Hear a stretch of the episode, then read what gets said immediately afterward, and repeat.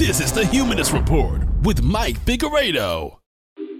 The Humanist Report podcast is funded by viewers like you through Patreon and PayPal. To support the show, visit patreon.com forward slash humanist report or become a member at humanistreport.com. Now, enjoy the show. Welcome to the Humanist Report podcast. My name is Mike Figueredo, and this is episode 266 of the program.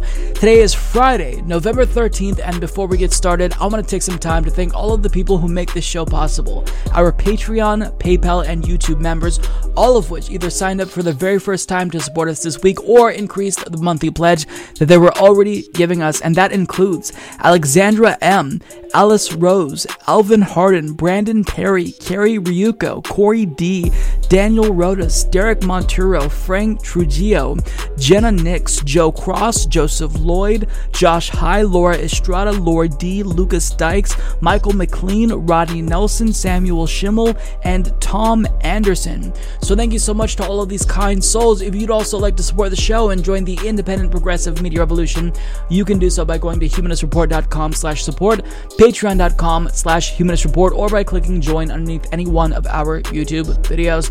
This week, we've got a great show for you. Orange Man is mad. That's right, Donald Trump is still in denial about the result of the election. We'll talk about his refusal to concede and how he's planning to cause a lot of chaos before exiting the White House. Also, we'll take a look at a protest featuring Trump supporters where they are stumped when they're actually fact checked about this election. Also, when it comes to the result of the election, centrist Democrats underperformed. So, we're going to talk about the fallout and the resignation from the DCCC head, but of course, centrists are trying to blame progressives. So, we'll also discuss the response from progressives like Alexandria Ocasio Cortez, as well as Jamal Bowman, and we'll talk about how the Democratic Party almost drove AOC out of it. That's how hostile they are towards progressives. But it's not just centrist Democrats who are attacking so called far leftists, it's also Republicans like John Kasich who want the Democratic Party to be molded in his image. Also, we'll talk about what to expect from the first 100 days of Joe Biden's presidency and what Chuck Schumer wants him to do. And finally, we will close with some good news about COVID 19, specifically a vaccine that is showing some promising results. But there is a catch, and we'll talk about that that. That's what we've got on the agenda for today's episode. Hopefully, you will enjoy what I have in store for you. Let's get right to it. It's now been a week since Tuesday's election and days since the election has been called for Joe Biden, but yet, unsurprisingly, Donald Trump is refusing to concede. And if you look at his Twitter timeline, all you see is pure delusion where tweet after tweet has been flagged because he is actively spreading misinformation. He's made countless unsubstantiated claims about voter fraud and dead people voting and legal versus illegal votes, but none of this is true, and it's over. Regardless if he chooses to accept that it's over or not, it's over. And this is getting really embarrassing because what we're seeing basically is a toddler who is refusing to accept that something didn't go his way. And the worst part is that even people closest to him, like Jared Kushner and his own wife, Melania Trump, have reportedly talked to him about conceding, and those closest around him have been considering even staging an intervention to try to get him to come to his senses. But still, that doesn't necessarily matter because a lot of people around him, his closest aides, they are in fact buying into his delusions. And he is refusing to personally acknowledge that he lost. And according to people in his inner circle, right now, conceding isn't even on the table. And at this point, it just sounds like he may never concede. And I think that Vanity Fair put it best. It really sounds like Trump is maybe going to barricade himself in the Oval Office and choose to never concede, even though that would be highly entertaining, even if that is dangerous for democracy. Uh, I think that the more likely scenario is that he's never going to concede in any formal capacity, as we expect an incumbent president to concede after he lost. But what I do think is that begrudgingly, he's going to leave, probably not go to Joe Biden's inauguration, and that's that. He will go out with a whimper because he doesn't have a choice. You don't just get to choose to unilaterally invalidate the results of a general election. If you're going to try to do that, you need evidence. Anything, like even a shred of evidence. But, you know, here's the thing that's sad. he knows deep down that it's over. He knows that it's over. There's been reports that apparently he's binge eating fast food. You know, that's what I do when I feel down. But he knows it's over. Deep down, I think that he knows that this is over for him. The sad part is that he's making it impossible for his own supporters to move on. Now, these are grown-ups, right? They they have the option to either choose to live in reality with the rest of us or choose to put their feelings over facts. The main thing that's keeping hope alive is that people have deluded themselves into thinking that Donald Trump's lawsuits are going to somehow lead to all of the mail in ballots being invalidated or some states being called in favor of Donald Trump that have already been called for Joe Biden. I don't necessarily know what the end goal is, but it's not going to result in Donald Trump winning this election because his campaign has already filed multiple lawsuits in numerous states and many of them have already been dismissed. And the few legal victories that he's had have been small, inconsequential procedural wins where he asks for more oversight, more like campaign officials to observe the ballot counting process, and that's granted to them. But in terms of like invalidating ballots, as he tried to do in Georgia, I think he his campaign filed a lawsuit to invalidate, I believe, 53 ballots. That's the number. I mean, what do you expect? What do you expect to happen? It's over. It is absolutely over. And I remember back in 2016, when liberals were really upset that Hillary Clinton lost, they hung on to everything. Hopes that the recounts in Pennsylvania would flip it in Hillary's favor. Hopes that, you know, there would be some rogue electors that, since she won the popular vote, maybe they just choose to vote against what their state did. It never happened. And it's not going to happen for Donald Trump. And the faster that his supporters accept it, the faster that you can all move on with your lives. But the problem is that you have individuals who support Donald Trump with large platforms who are reinforcing this narrative that Donald Trump somehow did win and this victory was stolen. Individuals like Tomi Lahren, for example, who tweeted out, Never underestimate the lengths the left will go to take control. But that being said, never underestimate Donald Trump. It's not over, except it is over it is over. What are you expecting? Like, let's say, best case scenario for Donald Trump. After having this recount in Georgia, he ends up winning Georgia. Okay, then what? Because Joe Biden still won Nevada, Pennsylvania, Michigan, Wisconsin. There is no path to victory. Joe Biden will become the 46th president of the United States, like it or not. And for individuals who are saying, oh, well, you know, this election was fraud. You know, Democrats rigged it. Listen, I'm not going to say that there's never been rat fuckery in American elections because, of course, that is a thing. But election fraud is a more common phenomenon than voter fraud. The voter fraud rate is literally 0.0025%. It is statistically insignificant. It doesn't happen enough to change the results of an election to the extent that it does occur, and it's been proven that somebody has committed voter fraud. And then you see Donald Trump making this distinction between legal votes and illegal votes. The votes that are being counted are legal votes. They're trying to contend that lots and lots of dead people are voting. Dead people remaining on the rolls after they die is not evidence of voter fraud. People die all the time who are registered to vote and they don't vote. My father passed away this year. He was a registered voter. He could not vote. It's not nefarious that he may still be on the voter rolls. At some point, he will be purged once it is learned that he's been deceased. Okay? That's the way that it works. And also, he didn't even see, receive a ballot. So there's nothing nefarious going on here. This is delusions that we're talking about here. And the problem is that Donald Trump wants everyone else to buy into his delusions because in the event he can convince enough people that really this election was stolen from him, then maybe that can make a difference, but it's not going to make a difference. Screaming about it at the top of your lungs is not going to change the results of this election. It is over. O V E R. It is fucking over. Fuck your feelings.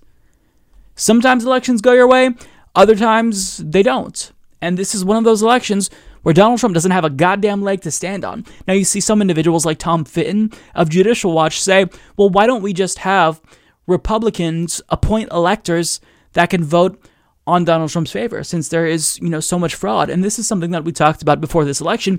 The problem is that the states that Joe Biden won, they're controlled by Democrats in the key swing states that he did in fact win.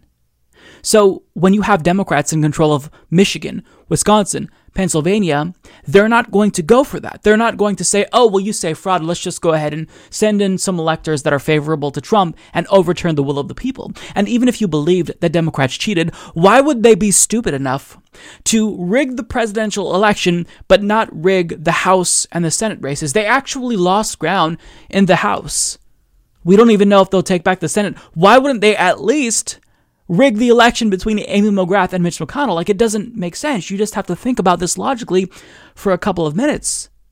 If Democrats were able to pull something like this off, why would they allow Republicans to retain control of the Senate? Again, this is delusional. This is delusional. Donald Trump and his supporters can try to craft some reality that they want to live in. Individual, individuals like Tomi Lahren, she can try to say, you know what? I believe in Donald Trump and what he's saying here, and maybe there is some fraud. Republicans can try to back him up by kind of tap dancing around whether or not he did, in fact, lose this election, which he did. But they're lying to you. If you're a Trump supporter, these individuals are lying to you. Tomi Lahren knows that since her base is comprised largely of pro Trump people, if she comes out and says, Trump lost, I'm sorry, it sucks, I was rooting for him, but he lost, they're going to lash out at her because these people live in their own alternate reality. And when you try to penetrate that bubble that they've built for themselves, they lash out at you. So you'll see grifters like Tomi Lahren, Republicans like Mitch McConnell say, oh, well, of course Donald Trump legally can challenge the results because technically that's true. But everyone is afraid to say what's the truth, to say what is factual. And that's really sad. Like, what a sad state of affairs. I mean, sure, it's damaging that Trump is, you know, trying to delegitimize the results of this election and wants to unilaterally get it invalidated, which he can't do. And that's bad for democracy, even if it may be a little bit entertaining. But the saddest part about all of this is that every Republican who's close to Donald Trump is lying to you. If you're a Trump supporter, what do you gain from not believing reality? What do you gain from pretending as if he still has a shot? It is over.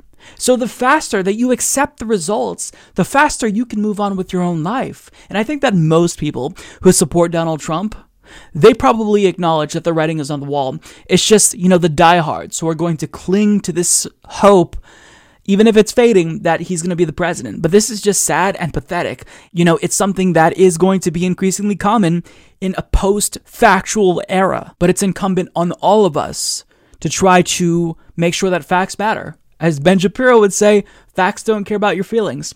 And that's the truth. I wish that he actually followed that philosophy more closely, but I mean, it, it, doesn't matter what you want to be true. The fact is that Donald Trump lost this election. Now, you can let him go down crying and screaming and embarrass himself, or you can choose to be a grown up and not believe his delusions. It's up to you. Regardless if Donald Trump publicly admits this or not, he knows that come January 20th, he's going to be out. Joe Biden will be sworn in, and Donald Trump will no longer be the president. So he is going to use this time, however, regardless if he admits this or not, to try to make Joe Biden's life a living hell. Publicly, he wants you to think that he's not preparing to leave because he's going to be there. He's going to be the next president. He won. But that's false. He knows what's going on. And what he's going to try to do is make it so that way what Joe Biden wants to accomplish immediately is going to be more difficult. So one of the things that Trump is trying to do is try to prevent Joe Biden from re-entering the Iran nuclear agreement. Now, this is something that we all expect Joe Biden to want to pursue because this is one of the best achievements, I think, of the Obama era. So, of course, after Trump undid Obama's legacy with regard to foreign policy and Iran, Joe Biden is going to want to try to re enter the Iran nuclear agreement. The question really was would Iran be willing to come to the table and negotiate with Americans again after we just tore up that deal. I mean, you'd expect them to be really reluctant to even want to speak to us again after what we did. We violated the terms of this negotiation, this agreement, which is functionally a peace deal, which stops both countries from escalating tensions. And what did Donald Trump do? He ripped up that deal and started to escalate tensions, assassinated one of their top generals. So the question is would Iran even want to come to the table after we've proven that our word is good for nothing. And surprisingly, the answer is yes. Iranian President Hassan Rouhani actually called on Joe Biden to re enter the agreement and reportedly said this to an Iranian news agency. Quote, now an opportunity has come up for the next U.S. administration to compensate for past mistakes and return to the path of complying with international agreements through respect of international norms. So let's just pause for a moment and reflect on this. This is astounding the Iranians are more mature than the Americans, right? Because Republicans, they didn't like the Iran nuclear deal because Obama did it and because a lot of Republicans are neoconservatives and they want to invade Iran. I mean, Donald Trump had John Bolton in his administration who wanted to invade Iran and celebrate in Tehran by 2017. So these people are psychopaths. So the Iran deal was an impediment to their goals in Iran, largely regime change at worst. Uh, and it's shocking that they even want to negotiate with us again, but they do. So, what is Trump going to do to try to hinder Biden from entering this deal again after Iran actually does want to come to the table when they have no good reason to? Um, they're trying to impose lots of new sanctions on Iran, and Trump's administration isn't doing this unilaterally. He's working with allies in Israel and Saudi Arabia to tank future peace discussions between Joe Biden and Iran. And Axios reporter Barak Ravid explains Trump administration plans flood of sanctions on Iran by January 20th, and he explains the Trump administration, in coordination with Israel and several Gulf states, is pushing a plan to slap a long string of new sanctions on Iran in the 10 weeks left until Joe Biden's inauguration on January 20th, and this is what two Israeli sources told him. Driving the news, the Trump's administration's envoy for Iran, Elliot Abrams, arrived in Israel on Sunday and met with Prime Minister Benjamin Netanyahu and National Security Advisor Meir Ben Shabbat to discuss the sanctions plan. Abrams will meet on Monday with Minister of Defense Benny Gantz and Foreign Minister Gabi Ashkenazi to brief them on the plan. Abrams didn't respond to a request for comment. The Trump administration believes such a flood of sanctions will increase pressure from the Iranians and make it harder for Biden's administration to revive the 2015 nuclear deal, the Israeli sources told me. So this confirms two things. One, that Donald Trump knows that he's on his way out, and two, that he is an absolute bloodthirsty psychopath. He's actually trying to make it more difficult for Joe Biden to get back into the Iran nuclear agreement. Now, that doesn't necessarily matter because whatever Donald Trump's administration does, Joe Biden can just undo that immediately. But what Biden is or what Trump rather is trying to do, is make Iran angry, make it so that way they don't want to come to the table. And we already thought that that would be the likely scenario after Trump tore up the Iran nuclear agreement. But now that he sees willingness to come back to the table from Iran when they have, again, no good reason to work with us, He's trying to make it so that way they're pissed off and they don't want to work with us. And to be fair, this isn't just Donald Trump. This is uh, Israel, other Gulf states, Saudi Arabia. They all want to make sure that their geopolitical foe, Iran, isn't able to thrive. Because if the United States is constantly, you know, uh, having their knee on the neck of Iran, that's better for them. That's better for Israel and Saudi Arabia, who are enemies to Iran. So, I mean, you know, it's it's really disgusting that Trump is trying to do all of this. And look, let me remind you that Donald Trump is still going to be the president for 2 months. He can do a lot of damage in the next 2 months.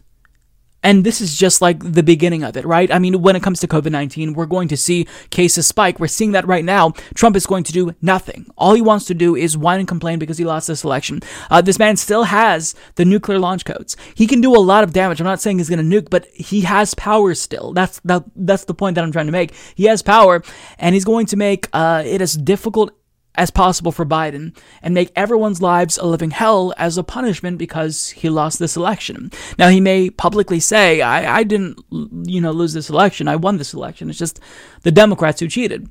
But he knows what's true. And this is going to be his last fuck you to America. He's going to punish everyone for not voting to reelect him.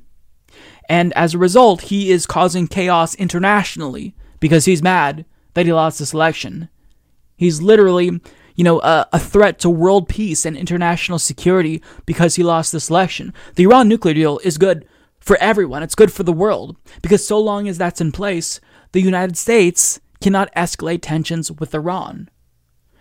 So, um, you know, we'll have to wait and see. It's going to be a really tense two months until Donald Trump is out of office, but best believe this is one of many things he's going to try to do to make it more difficult for everyone to progress forward after he's gone. His legacy will remain intact because, again, you know, once Donald Trump is out of office, we still have a lot of uh, Trump federal judges that he appointed. So it's going to be a long road ahead to try to undo some of the damage that he caused.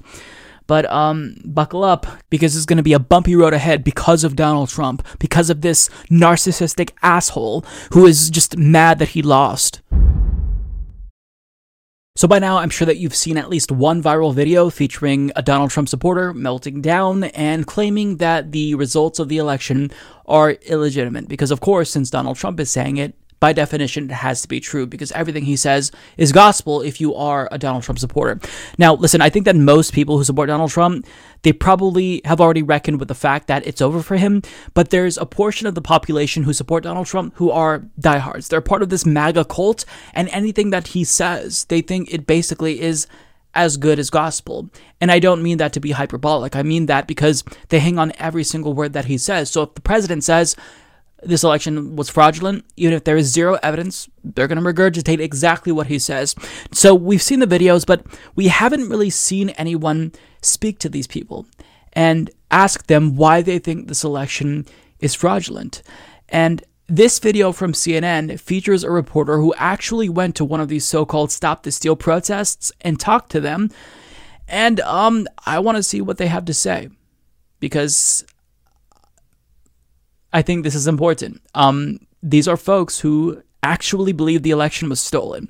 So when they're asked for evidence, what are they going to say? So let's see.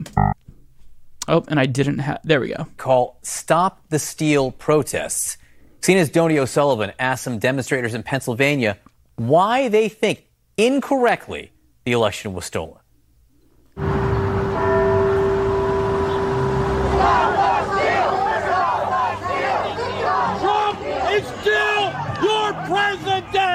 It's legal for them to count votes in Pennsylvania two days after the Yes. election on November 3rd. Yes. Yes. You're wrong.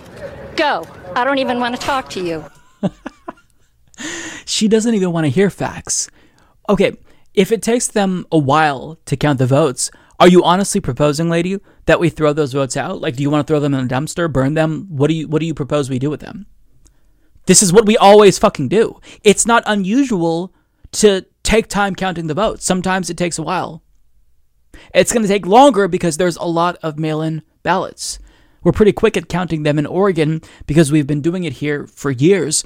But I mean, no state certifies the results of the election right away. It takes a while.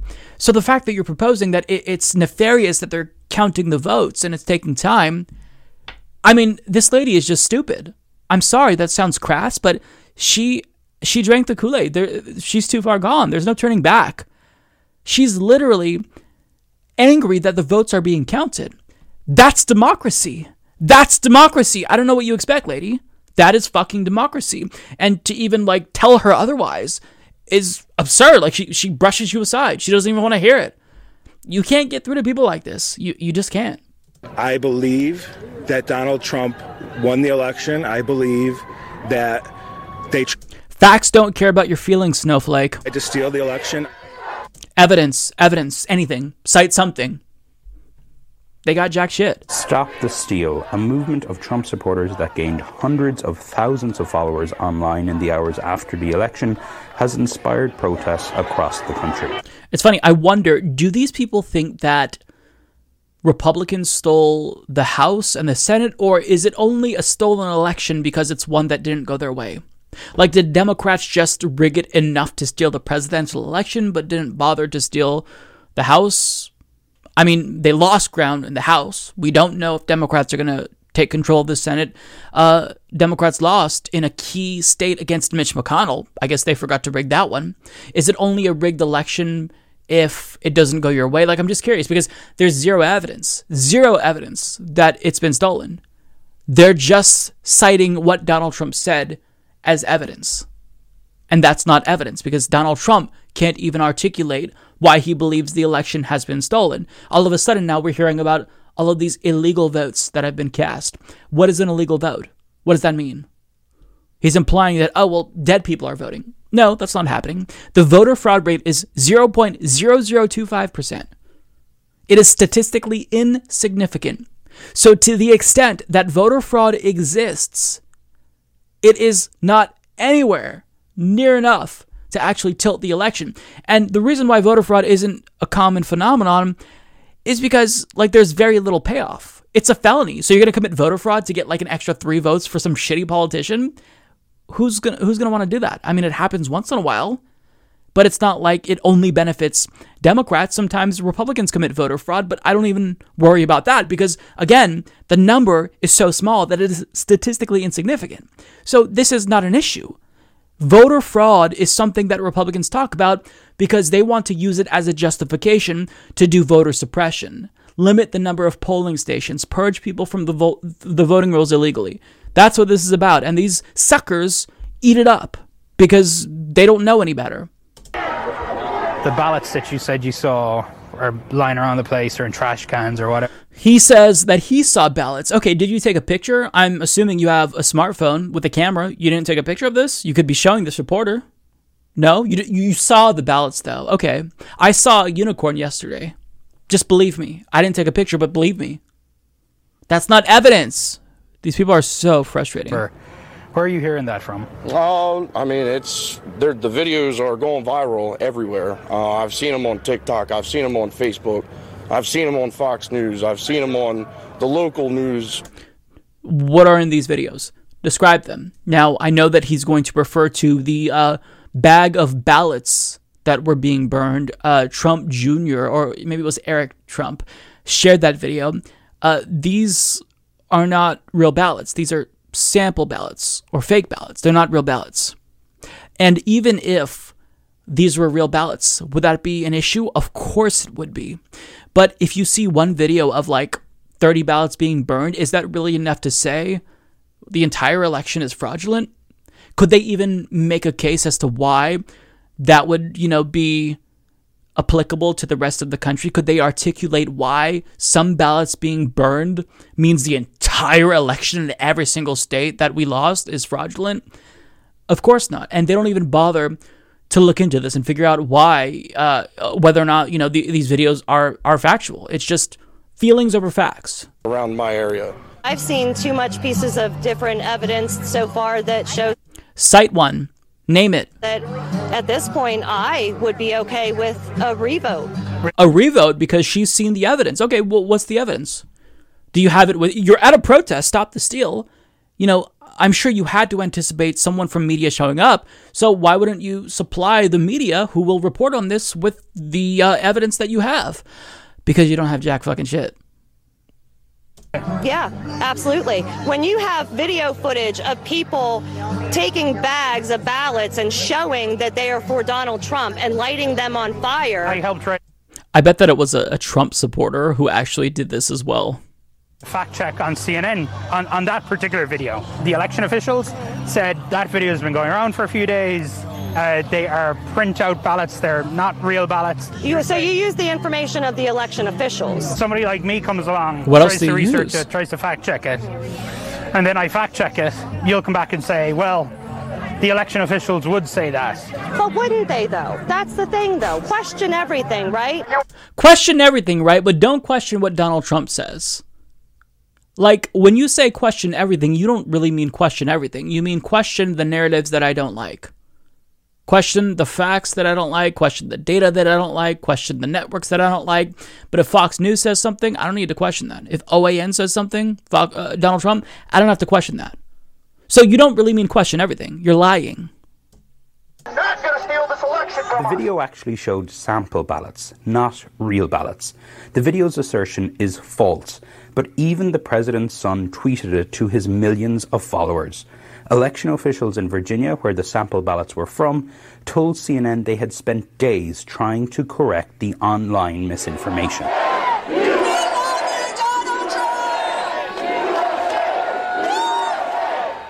When we went to bed on election night, when they told us they stopped counting, we woke up and there was a vertical spike right for Biden 130,000 votes approximately. That's when I knew there was a problem. Okay, so I'm guessing that he's talking about mail in ballots. But Donald Trump, for months, has been saying that mail in ballots are insecure. they're sending them out unsolicited, so it's not safe to vote by mail. So is it really surprising that in these states where they count the mail-in ballots after the in-person votes, that most of those mail-in ballots are from Democrats because Donald Trump has conditioned Republicans to not want to vote by mail? I like I, I just don't understand the controversy why this is so shocking. It's like Donald Trump says don't vote by mail, and then when his supporters don't vote by mail, then he's like, well, why are none of these mail-in ballots coming in that support me? And when he says, oh, well, what about the military ballots that are by mail? Like mail-in ballots are still ticking up for him. It's just that Joe Biden has more of them. So I just I just don't I don't understand where this is coming from. And I think that really what this is about is their emotions.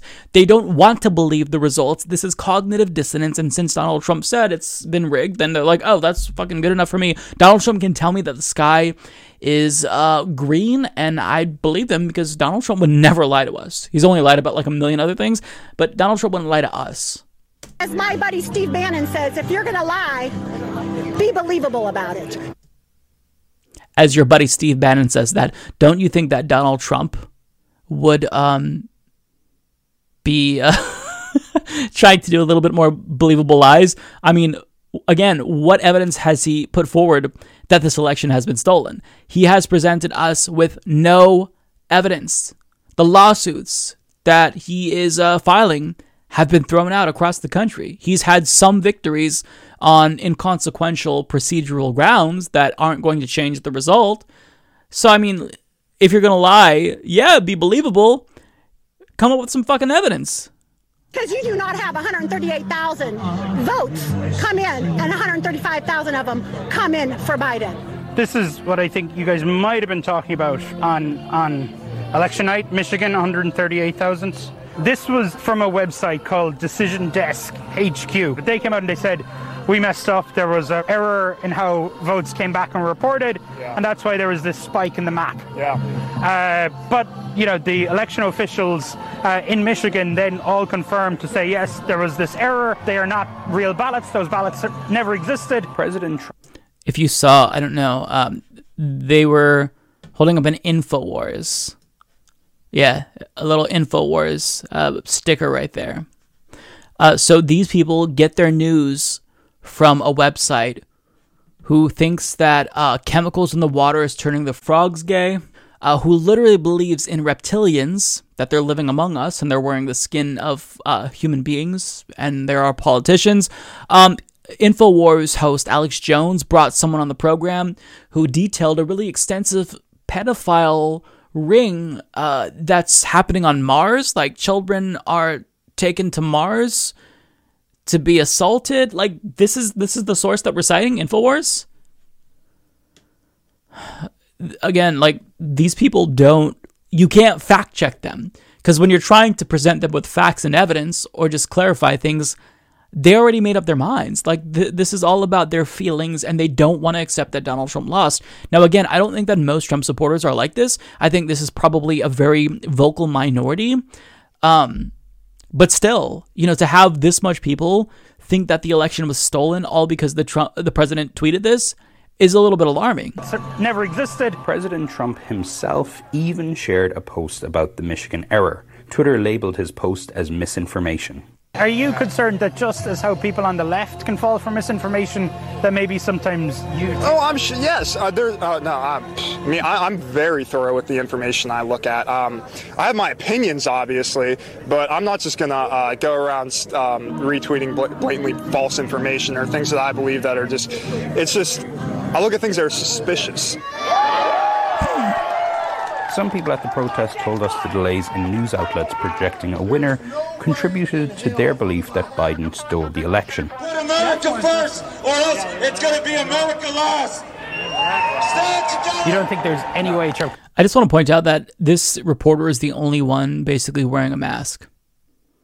Last. Yikes. Really? Yes.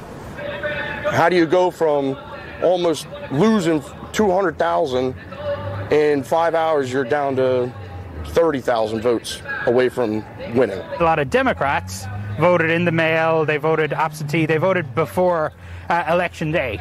And in a lot of states, those election day votes got counted first. That's why Trump had that early lead. And then once those other votes started getting counted, that is how Biden caught up and, and so where are all the Trump ballots that were mailed in?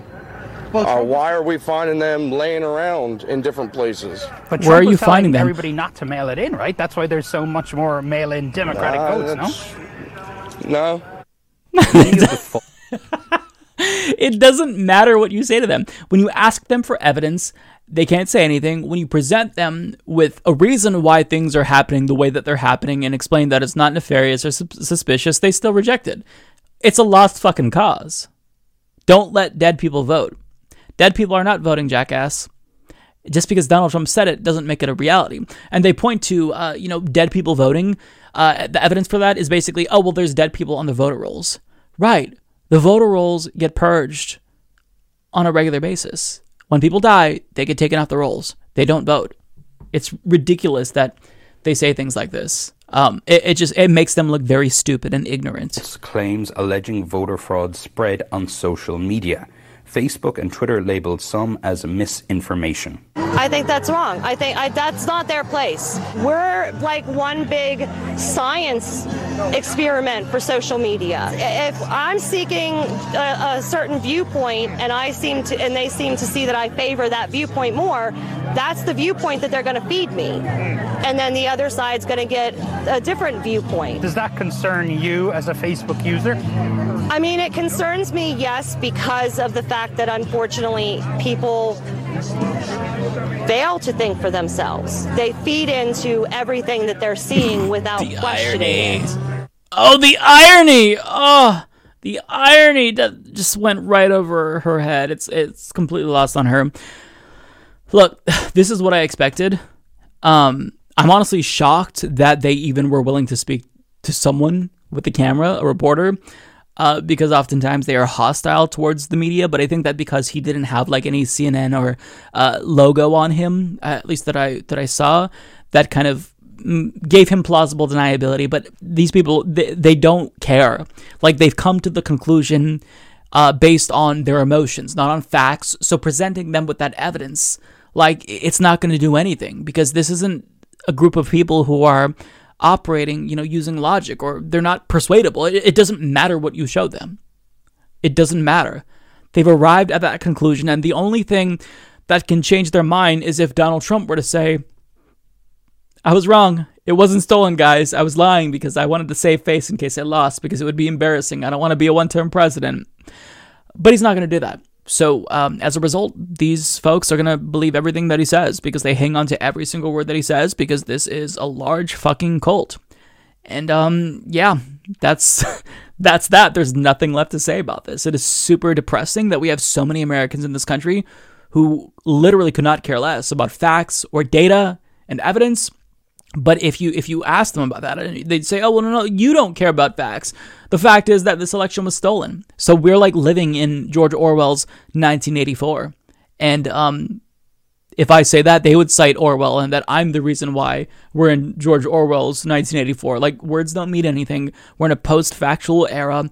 The best that we can do is hope that people come to their senses and try to not be so gullible and duped by politicians who don't care about them. They just care about their own asses. And until that happens, um, yeah, we're going to get situations like this where we have the dumbest people rise to power and they still have this like huge base of support that's incredibly enthusiastic and will never abandon them no matter what. It's it sucks, but um, you know, it's a fact of reality. So, yeah.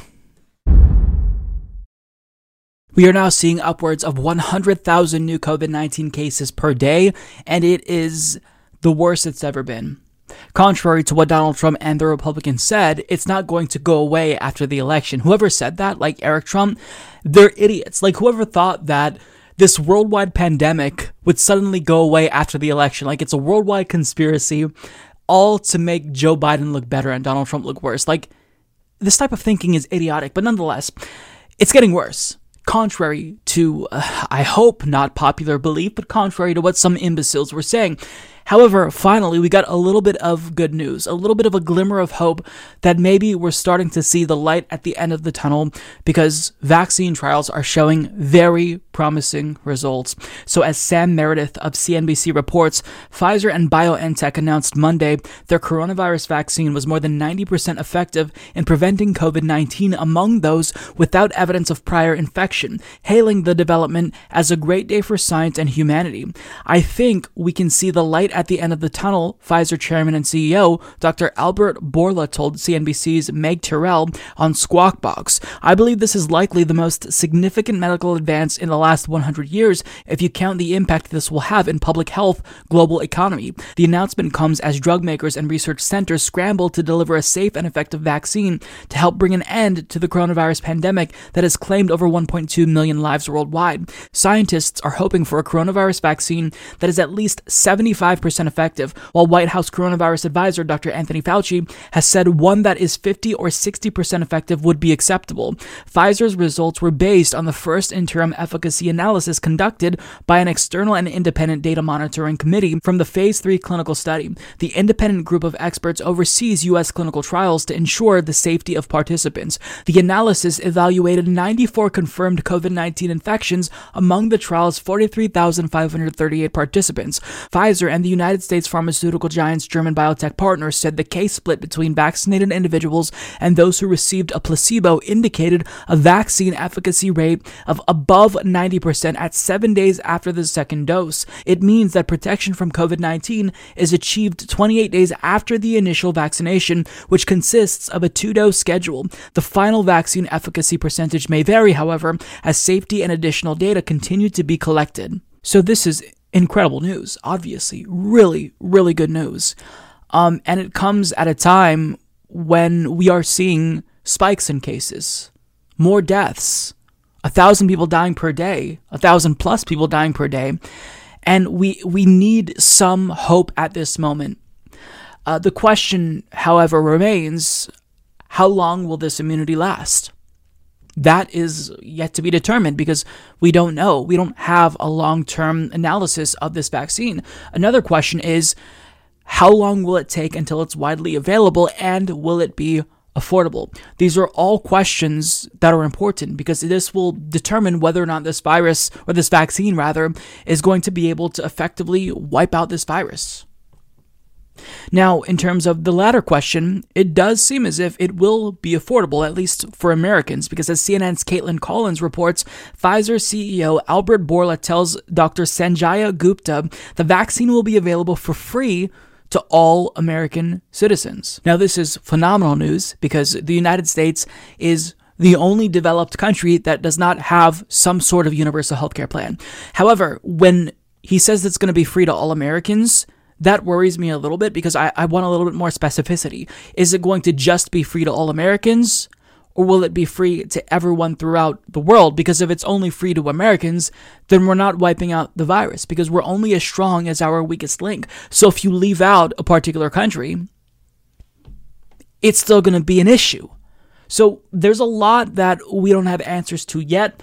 All we know is that the preliminary results are everything that we'd hoped for, better than what we'd hoped for, actually. Um, now, in terms of when this is going to become widely available, well, President elect Joe Biden isn't as optimistic as I would have hoped at a COVID press briefing. He talked about this and claims that it's not actually going to be widely available until quite some time. It's clear that this vaccine, even if approved, will not be widely available for many months yet to come.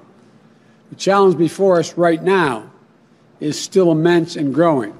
And although we are not in office yet, I'm just laying out what we expect to do and hope can be done, some of it between now and the time we are sworn in. But so uh, the purpose of this is to let you know what we're going to do once sworn in. And so uh, there's a need for bold action to fight this pandemic. We're still facing a very dark winter. There are now nearly 10 million COVID cases in the United States. Last week, we topped 120,000 new cases on multiple successive days. Infection rates are going up, hospitalizations are going up, deaths are going up. This crisis claimed nearly a thousand American lives a day. and nearly 240,000 deaths so far.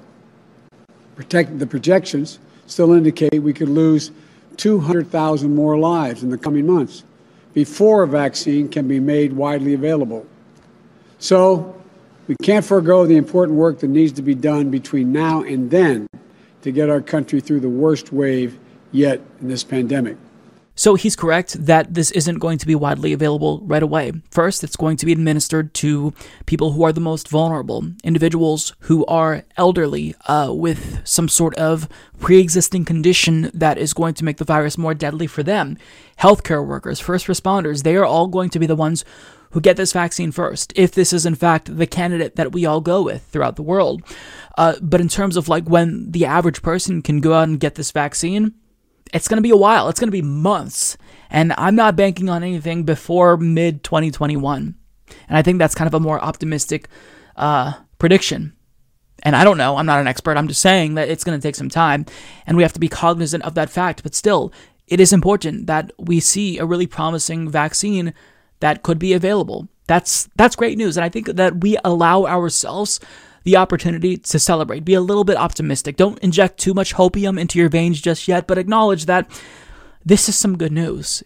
The pandemic isn't going to be with us forever, and we're starting to see that there is a little bit of hope. A little bit of hope. Now, in that same press briefing, Joe Biden, I think, made the most important point when he said that right now, the best tool that we have to combat the spread of this virus is masks. And I hope that once he becomes president, more people are going to want to wear masks if we have someone who is, you know, in power, uh, the most powerful person, who's trying to reinforce the importance of masks.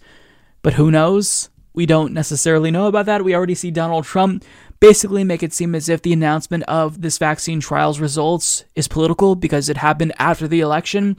I mean, this is all to be expected. Um, one thing that's interesting is Mike Pence basically broke his public silence after losing this election and tried to claim credit for this vaccine.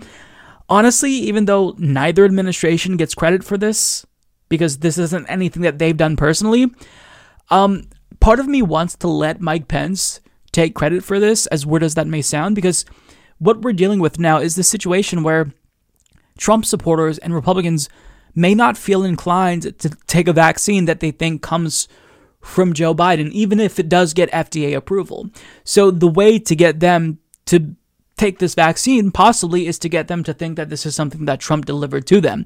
If we can get them to think that, then maybe they'll be more inclined to take the vaccine. I don't know, but whatever is going to get them to take the vaccine, that's really important because we've talked through, you know, when when is this going to be widely available?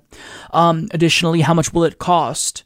Um, and these are all important questions, but another factor is the political factor, the social factor that we haven't even begun to contemplate. How many people are going to want to take this vaccine? That again is going to be key because if we have this vaccine that's highly effective available, even if it's cheap and widely available, if people don't take it, it's not going to do anything. So there's still a lot that we have to consider. There's a long road ahead of us and lots of destruction and deaths until we get to this point where we get this under control.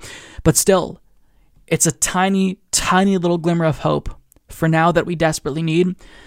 And it's nice to feel a little bit of hope again, even if I am cautiously optimistic. So I think that by now it's safe to say that the 2020 election is a repudiation of the centrist Democrats' strategy running to the center, pandering to Republicans, is not an effective strategy. In fact, it's a horrible strategy. Because House Democrats underperformed. They will retain control of the House, luckily, but they still lost ground. And when it comes to Senate Democrats, we still don't even know if they're going to control the Senate. This is going to come down to two runoff races in Georgia. But still, in states where Democrats were expected to excel, in Maine with Susan Collins, they lost. So they underperformed. Now I know what you're thinking, but Joe Biden still won the presidency. And sure, I'll grant you that, but keep in mind, Joe Biden underperformed. And even if he didn't underperform, this election wasn't necessarily about Joe Biden. This election, the presidential election, anyways, was a referendum on an incumbent president's handling of a global pandemic and the subsequent economic crash. So it's not about Joe Biden. I think he could have performed better had he run a more progressive campaign, but still, he won because people rejected Donald Trump. So the question is what exactly led to Democrats losing? And it's obviously the left. That's what they're saying. No, I mean, obviously, centrist Democrats, the strategy that they have been using for more than two decades now, it was a colossal failure. But of course, they're going to blame the left, as they usually do. And look, it doesn't matter if every single centrist lost their reelection campaign and every single progressive won their reelection campaign. The narrative was already predetermined. They'd still say, well, this is just proof. It validates our claim that you have to be more centrist and you can't be too progressive. You can't support policies that are very popular, like Medicare for All. So they're going to say that whatever happens reinforces their worldview, but when you look at the numbers, that's not correct. And I don't know if they're dumb or disingenuous, but either way, what we're hearing from Democrats is wrong. And the people that were elected that kept their seats are centrists. There's no question uh, in my mind uh, about that. Spoken like a true loser. Now, we're also getting uh, electoral advice from Claire McCaskill, who lost her reelection campaign in 2018. And regardless of what strategy you think is better, why don't we all just collectively agree to not take advice from people who lost their elections? Stop letting people who did not successfully run their campaigns tell us how to successfully run campaigns. I mean, isn't that common sense? Don't listen to losers who have been demonstrable failures. But I don't want to beat up too much on Donna Shalala here because she lost. There are other Democrats who agree with the sentiment that it's really not centrists who did anything wrong, it's the left that hurt us. Even though we ran terrible campaigns, the left they're the ones that actually hurt us. For example, third way Democrat Abigail Spanberger said this quote, She expressed outrage with the left, reportedly telling fellow Democrats, don't say socialism ever again, while warning that if the party continues moving left, that in 2022 we will get fucking torn apart. But she's not alone because House Majority Whip Jim Clyburn reportedly said if we are going to run on Medicare for All, defund the police, socialized medicine, we're not going to win. Now let's just pause for a moment and think about how idiotic what they are saying is. Jim Clyburn is saying if you run on Medicare for All, you're not going to win. Has he seen a single poll? Medicare for All is overwhelmingly popular. There are some polls that show a majority of Republicans support Medicare for all, but in almost every single poll, a plurality of Republicans support it.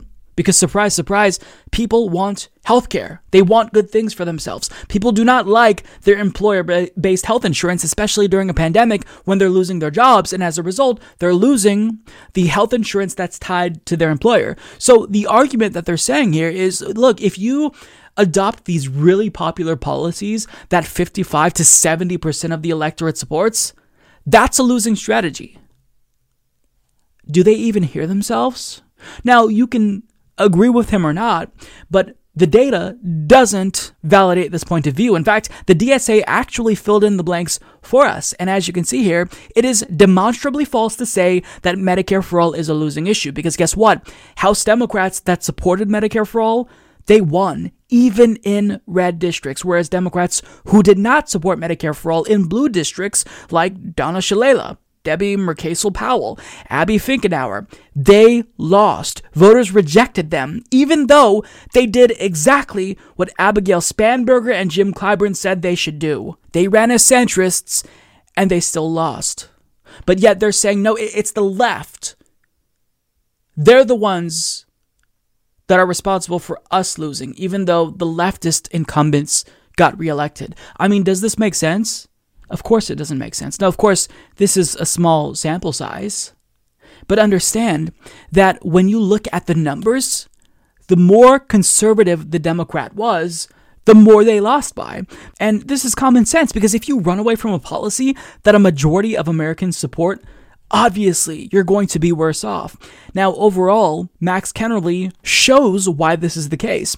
So he says, here's the Dem vote margin for the 24 vulnerable House Democratic candidates compared to their GovTrack ideology score. There's, of course, a million caveats here, but in the aggregate, the more conservative their record in Congress, the worse they fared at the polls. So he provides you with the list. These were the 24 most vulnerable Democrats, and many of the ones that lost were the most conservative. And as you can see here with this spreadsheet, the more conservative the Democrat, the more likely they lost. I mean, it's again, this isn't rocket science. If you are against a really popular policy, well, of course, you're going to do worse, especially if you are running in a party that their base really wants that policy. I mean, look at this. Some of the most conservative Democrats, Collin Peterson, Max Rose, Anthony Brindisi, they voted more often than not with Republicans and they lost by the largest margins. Now, as Max Kennerly goes on to explain, six sponsors of Medicare for All won re election in swing districts. South Dakota, Montana, and Mississippi legalized marijuana. Florida raised its minimum wage. There are no majority centrist districts. The districts are polarized, and the independents aren't centrists. Fact is, there are very few districts in which it makes electoral sense to please newspaper columnists and cable news hosts. Stand for something, fight for the people, and furthermore, many centrist Democrats ran terrible campaigns campaigns. In 2018, Dems flipped 41 House seats. 13 of those new members leaned so hard to the right they won awards from the U.S. Chamber of Commerce. Six of them just lost. One's too close to call. Another is Spanberger. She blames the left and Black Lives Matter for her tough race. And when you dive deeper here, and you look at the types of Democrats who lost and the ones who won, you start to see a pattern emerge. Centrist Democrats had a lot of issues getting reelected, whereas all of the incumbent progressives won their reelection. Every single one of them. Pramila Jayapal, Ro Khanna, AOC, they all won. Now, it is the case that outsider Democrats who were not elected, who were not incumbents, a lot of them were progressives that lost. But when it comes to incumbent Democrats, they simply did not turn out the vote. And as Max Kennerly points out, I mean, when you see this sort of polarization, how many people are in the middle? Nobody's a centrist, nobody's in the middle. Nobody is, you know, in the middle directly of the Republican and Democratic Party's ideologies. Everyone is either on one side or the other, and each election is going to come down to whether or not the Democrat in that particular district was able to excite their base. And it's not just about policy and ideology, there's more involved as well because AOC actually looked into this, and a lot of centrist Democrats, they just ran terrible campaigns. Not only was the messaging off, were the ads not substantive, but they didn't even bother to really organize and get out the vote. She explains here there are folks running around on TV blaming progressivism for Democratic Party underperformance. I was curious, so I decided to open the hood on struggling campaigns of candidates who are blaming progressives for their problems. Almost all had awful execution on digital during a pandemic. This is insane. Underinvestment across the board. Some campaigns spent $0 on digital the week before the election. Others who spent did so in very poor ways. If I spent only $12,000 on TV the week before an election and then blamed others after, you'd ask questions. That's how it looks seeing this. Ideology plus messaging are the spicy conversations a lot of people jump to, but sometimes it's about execution and technical capacity. Digital execution was not good. Polls were off. Ironically, the DCCC banned the firms who are the best in the country at Facebook because they work with progressives. Also, the decision to stop knocking doors is one people need to grapple with and analyze. Ilhan Omar and Rashida Tlaib never stopped and may very well have helped deliver Biden the presidency because of it. There are swing seat Democratic incumbents who co sponsored the Green New Deal, Medicare for All, etc. And if I'm not mistaken, every single one won re-election. So the whole progressivism is bad argument just doesn't have any compelling evidence that I've seen. When it comes to defund and socialism attacks, people need to realize these are racial resentment attacks. You're not going to make them go away. You can make it less effective. How do you make it less effective? Invest in year-round deep canvassing. Data shows that this kind of work helps blunt the force of racial resentment at the polls. If you're always running away from conversations about race, then the only people owning it is the GOP. You'll lose. And on this hand wringing about slight POC increases for GOP in some areas, this is also an area with answers. But honestly, when it comes to Latinos, the party's just never seriously made an effort. Mexicans, Central Americans, Caribbean, Chicanos, Cubans are not the only important communities. By the way, if white communities are getting more comfortable with overt racism or cultural resentment, if that's what they're rebranding it now, it's only going to get harder for POC turnout to save everyone. Real organizing and strategy is needed that disarms bigotry, not avoids it. You can't just tell the black, brown, and youth organizers riding in to save us every election to be quiet or not have their representatives champion them when they need us, or wonder why they don't show up for midterms when they're scolded for existing, especially when they're delivering victories. And by the way, I'm happy to cede ground on things that aren't working in some areas, but finger pointing is not going to help. There's real, workable, and productive paths here if the party is open us. After all, I got here by beating a Democrat who outspent me 10 to 1 who I knew had bad polling. And there you have it. Centrists ran terrible campaigns and they ran against policies that are incredibly popular. Even the Green New Deal, even if it's been demonized relentlessly by Fox News and Republicans and even some centrist Democrats, it's still very popular. There's a reason why people voted against Joe Biden in Florida, but yet still voted simultaneously to increase the minimum wage. Policies matter. Joe Biden supports a $15 an hour minimum wage. If he actually ran ads in Florida saying, I stand with people who want to raise the minimum wage, he could have won that state. So you have to put policies front and center. You can't pretend to be a Republican because that's going to suppress your own base. They don't want to come out and vote for a Republican light. They're just going to stay home if they see no discernible difference between you and the Republican. So this isn't that difficult. Again, it's frustrating because we're telling them what seems like it's common sense. But the issue is that they they're paid not to take our advice. They're paid to lose because they're paid by their donors to support specific policies. They're not supporting policies based on their popularity or just being good policy like Medicare for all. Individuals like Abigail Spanberger, she takes money from large multinational corporations, health insurance companies, and those companies would stop giving her money if she actually did support Medicare for all. So it's convenient for her to say that being centrist is a winning strategy, even if that strategy is a demonstrable fa- failure. It's convenient for her to say that because then she could be corrupt, take money from large multinational corporations, not change a thing, and then blame everyone else for her own party's failures. Well, we're going to push back against this because what you're saying is laughably stupid. Again, if you run away from popular policies, you're hurting yourself. You can't blame the left for being energized. Blame yourself for not doing enough to organize your own constituents, to energize your own constituents. And I'll leave that there. Individuals like Jim Clyburn, Abigail Spanberger, Donna Shalala, they're clowns. And the quicker the aggregate Democratic Party stops listening to people like that who consume nothing but mainstream media, the faster they'll actually be able to win elections. I mean, isn't this what you want? Do you want to just perpetually be an opposition party, or do you actually want to take back power and have a real mandate from the people? You know, I find it really interesting that we keep hearing so much about the uh, far left in this country and how dangerous they are. Meanwhile, we have a far right in this country who is literally plotting terror attacks on vote counting facilities because they believe Donald Trump when he says that this election was fraudulent. But please, mainstream media and politicians, let's keep talking about how dangerous the far left is. I mean, it's absurd to me, and to even compare the far left and the far right, this is a, a false equivalence. The far left wants to give everyone healthcare and education and stop climate change, whereas the far right wants a white ethno state and wants an authoritarian regime with Donald Trump as the dictator. So, why is it that we keep fear mongering about the far left? When we have a far right in this country that is completely out of control, we have a Republican Party that is sh- shifting further and further to the right, to where some sitting members of the Republican Party in Congress openly endorse undemocratic means of quelling protests, endorse authoritarianism? Like, why are we talking about the far left at all when we have a far right who is so extreme? Now, regardless of uh, me trying to explain that there is no equivalence between the far left and the far right, this narrative continues to exist, and individuals like John Kasich have gone on television complaining about how Joe Biden, now that he's elected, thanks to me, uh, should reject the far left.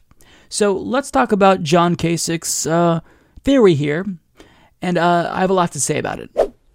The best thing that's happened to Joe Biden is the fact that the United States Senate is either going to be Republican or very close, and it will allow Joe Biden to do what he does best. It allows him to govern as a moderate. It allows him to do the things that I've always hoped he can do, and the far left can push him as hard as they want. And frankly, the Democrats have to make it clear to the far left that they almost cost him this election. Uh, that people in this country are basically center, center right, center left. They're not far left, and they're also not far right. And we got to hope that the far right will act responsibly now that this election is over. It's really interesting that he says all of this with a straight face, right? He's concerned with the base of the Democratic Party and Democratic Party politicians becoming too extreme, whereas he just ran in a Republican primary and his party soundly rejected him in favor of the far right demagogue who is a proto fascist. So you're concerned with extremism in the Democratic Party when extremists in your own party literally ran you out of the party? I mean, that doesn't make sense to me.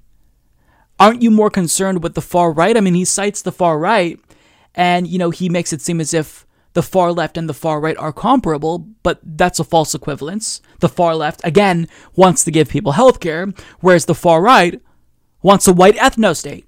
So, you know, it's funny that he lambasts the far left in the Democratic Party while saying not much about the far right. But really, what this is about is he realizes that his party is too far gone. At his core, he's a Republican, and he doesn't want to leave the Republican Party, but he knows that the moderates are gone. They're being pushed out. So the Republican Party, like it or not, is the party of the far right and Donald Trump. Donald Trump may have lost this election, but there are a lot of Trump esque politicians who will take his place in 2024. Tom Cotton, Matt Gaetz, who knows?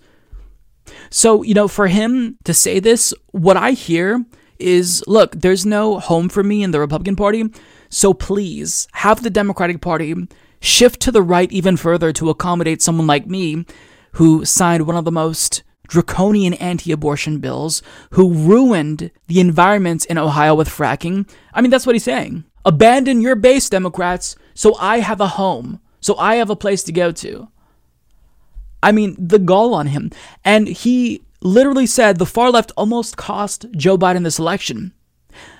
The whole point of John Kasich endorsing Joe Biden and speaking at the Democratic National Convention was to help deliver Ohio to Joe Biden. Guess what happened, John Kasich? You did not deliver Ohio to Joe Biden. It was the far left, as you'd call them, who helped deliver this victory to Joe Biden. Because had it not been the grassroots organizing efforts of individuals like Rashida Tlaib and Ilhan Omar in Michigan and Minnesota, Joe Biden may not have won. Had it not been for individuals like Stacey Abrams, who had a relentless get out the vote campaign for two plus years in Georgia, Joe Biden may not have won. Now, I don't necessarily believe that Stacey Abrams is a progressive. I think that she doesn't really stand for much, but at least she knows that the correct strategy is to get out the vote. But what did you do? You did fuck all to elect Joe Biden. I mean, we are in a polarized time in American politics where you have everyone either, you know, in this camp firmly of the Democratic Party or firmly in the Republican Party's camp. How many people are in the middle? I'll tell you what, not enough to win an election.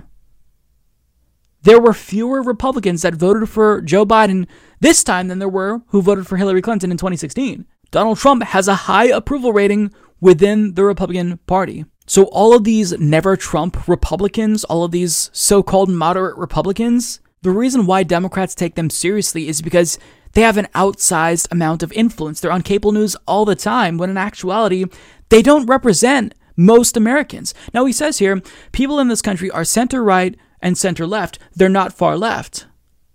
Now, if you actually look at polls and see how people self identify, he's correct that people oftentimes identify as more moderate and centrist. However, there's a caveat to that because if you look at specific policies, people side with who he'd call the far left. Raising the minimum wage? Americans want that. Green New Deal? Americans really want that. Legalizing pot? Americans want that. Medicare for all? Americans want that, and that includes a lot of Republicans as well. America is progressive, at least when it comes to the policy. Now, if you ask someone how they identify, they might say, you know, I'm a little bit more moderate or conservative, but the label that they ascribe to themselves doesn't necessarily line up with the policies, but I don't care what label they use. The fact remains that what the far left is pushing is more in line with what Americans want, not with what John Kasich wants. Americans want Roe v. Wade to remain precedent in this country, whereas he signed a draconian abortion bill into law to restrict women's reproductive rights. So, I mean, everything he's saying here, nobody should be taking John Kasich seriously, and especially after he failed to deliver Ohio to Joe Biden, he should be dismissed because you're not useful. The anti Trump Republicans who were working with Biden have failed. The uh, Latino outreach coordinator for Joe Biden was Ana Navarro. And guess what happened? Joe Biden did not perform particularly well with the Latino community. So, all of these never Trump Republicans, it wasn't you who got Joe Biden elected. It was one, anti Trump fervor, and two, the left who actually organized and canvassed to get out the vote.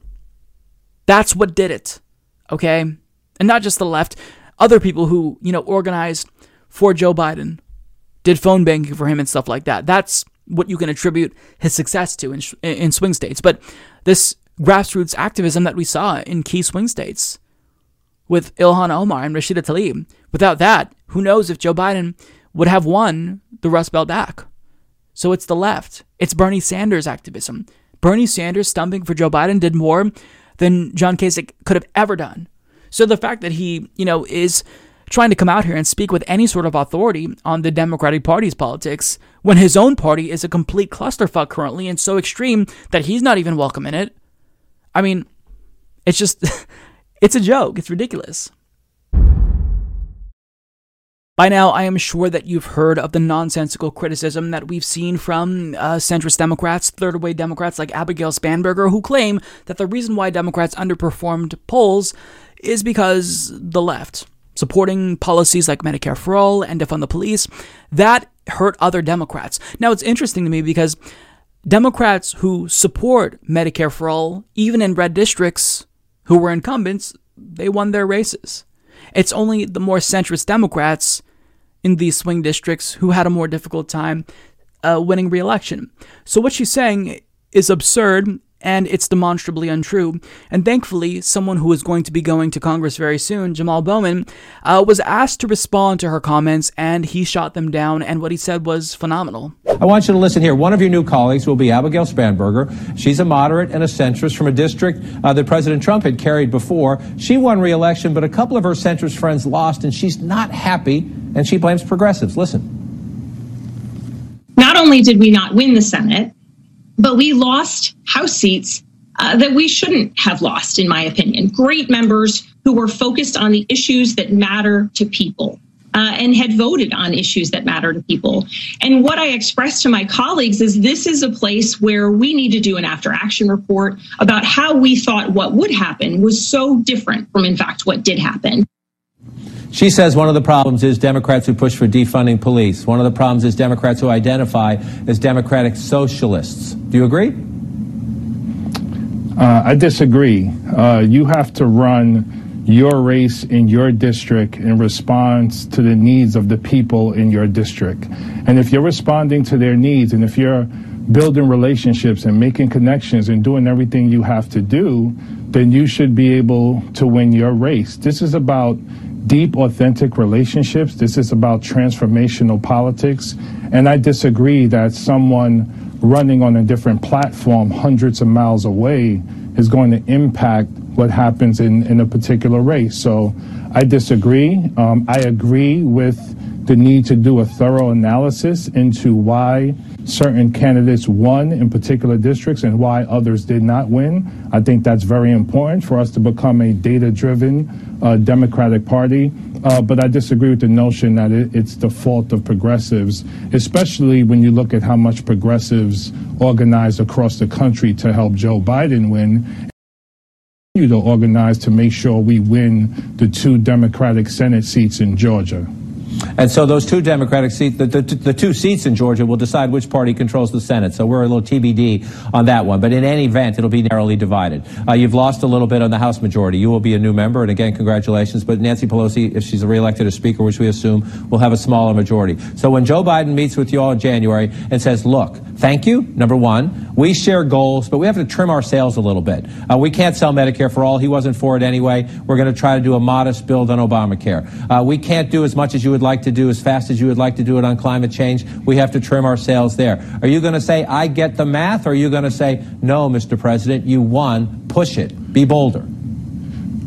Well, we've already been pushing um, throughout uh, the Biden campaign. I mean, there was a Biden Sanders coalition that made climate change a central focus of the Biden campaign. Uh, there was a Biden Sanders coalition that made racial equity a focus, and uh, uh President elect uh, Joe Biden and Vice President elect Kamala Harris are focused on uh, universal child care and early childhood education. So we have already begun to work in collaboration with the White House to make sure uh, our progressive policies are on the agenda. And we will continue to work uh, in collaboration with the White House and our colleagues in Congress. We have to. That is our mandate from the American people. The American people support Medicare for all in overwhelming numbers. Uh, the American people support uh, a reallocation of resources from how we look at public safety now, which is additional police, to how we should look at public safety, which is food security, housing security, job programs, and fully funding uh, education. So we're going to continue to have these conversations around the Thanksgiving table, as you mentioned, because we have to be responsive to the American people and the American people who came out for Joe Biden and pushed him over the top in Detroit, in Philadelphia, in Milwaukee, and Atlanta. These are majority urban centers of color. Uh, they came out and helped Joe Biden uh, win this election. So we have to be responsive to their. That's great. And I'm really excited to see what he does in Congress. I don't agree with him on everything. I think when it comes to Israel Palestine, I mean, we're going to have to push him on that issue. But most issues, economic issues, when it comes to healthcare, he's a progressive, and I think that he is going to be impressive there. Um, it's just a matter of whether or not he'll challenge party leadership. But he basically rejects this premise that leftists are to, are to blame because to accept that notion, to accept what Abigail Spanberger is saying, you know, what someone does in one district has to have an impact on another district. And for her to accept that, she has to accept previous attacks on centrist Democrats that Republicans have used, like Nancy Pelosi. Not even, you know, former attacks, attacks this cycle. Republicans attacked Nancy Pelosi for being an out of touch coastal elite with two $12,000 refrigerators. Why is it that that attack didn't help sink centrists, but the left and them pushing for very popular policies like Medicare for All did sink centrists? Like the logic doesn't make sense. It's like she's cherry picking what hurt Democrats in a way that helps to validate her third way centrist narrative. And Jamal Bowman did not fall for it, which is great. He also says, you know, he's going to work with the Biden administration. I expect him to do that. You have to, but the goal is you don't sacrifice your principles in working with Joe Biden under the guise of compromise because you can't roll over and die. And he basically made it clear he's not going to back down when it comes to Medicare for all and defund the police because guess what? These issues, they're not just healthcare issues and criminal justice issues. Medicare for all is a racial justice issue. It's an LGBTQ plus issue. Defund the police is an economic issue. These are all interrelated issues. And you can't just abandon the people who helped you get elected, people of color, because you think that these policies are like too bold or too out there. No, that's not the way that it works. Like, if you want to lose elections, then sure, go ahead and move further away from these policies. But I don't think that Republicans should be emboldened as far right as they are. So you can't just run away from these policies. It was people of color, native communities in Arizona, who helped get Joe Biden across the finish line. So the Democratic Party can't just say, "Oh, well, you know what? For these races that were in swing districts, it was the left that lost, so we can we have to abandon them." What victories you had were secured because of people of color. So you don't just abandon them after the election. Now, unfortunately, that's what the Democratic Party has been doing. So you can't do that. And people like Jamal Bowman are saying the right thing that no, you have to deliver for these communities. Deliver for these communities. Otherwise, you're going to keep losing. So, I mean, it's nice to have another voice in Congress saying common sense things like this. Um, and I hope that most people don't take what Abigail Spanberger says seriously because this is a corporate backed third way Democrat who would rather probably be an opposition candidate because, you know, she doesn't want to deliver. If Democrats had control of all branches of government, individuals like Jim Clyburn and Abigail Spanberger, they would actually have to deliver. And they know that their policies are unpopular. And they know that if they actually want to appease the base, they would have to pass policies like Medicare for All. But then that's going to conflict with what their corporate donors want. Their health industry donors don't want progressive policies like Medicare for All. Their private prison industry donors don't want them to end private prisons and defund the police. So they pretend as if their strategy is actually the more electorally viable strategy and they pass it off as them just being more savvy than us in the mainstream media, when in actuality, if you look at how well progressives fared in this race, every incumbent progressive won their election. So I think that, you know, what they're saying is demonstrably untrue. And the quicker we get more voices like Jamal Bowman in Congress, the better off we will all be. In an interview with the New York Times, Representative Alexandria Ocasio Cortez gave us some inside insight into the intra party warfare that we are currently seeing within the Democratic Party. And what she says, even though it's not super surprising, it's still a little bit shocking because not only has the Democratic Party, collectively speaking, not taken her up on her offer of advice in order to make the party more popular and appealing to young people, but they have made her so miserable, been so hostile towards her, that she actually contemplated quitting politics. So she explains the last two years have been pretty hostile. Externally, we've been winning. Externally, there's been a lot of support, but internally, it's been extremely hostile to anything that even smells progressive. Is the party ready to like sit down and work together and figure out how we're going to use assets from everyone at the party? Or are they going to just kind of double down on this smothering approach? And that's going to inform what I do. Now, the interviewer asks Is there a universe in which they're hostile enough that we're talking about a Senate run in a couple of years? And she responded saying, I genuinely don't know. I don't even know if I want to be in politics. You know, for real, in the first six months of my term, I didn't even know if I was going to run for re election this year. The interviewer responds saying, Really? Why? And she says, it's the incoming, it's the stress, it's the violence, it's the lack of support from your own party. It's your own party thinking you're the enemy. When your own colleagues talk anonymously in the press and then turn around and say you're bad because you actually append your name to your opinion. I chose to run for a re-election because I felt like I had to prove that this is real, that this moment was real, that I wasn't a fluke, that people really want guaranteed health care and that people really want the Democratic Party to fight for them. But I'm serious when I tell people the odds of me running for higher office and the odds of me of just going off trying to start a homestead somewhere, they're probably the same. Wow. This is horribly sad.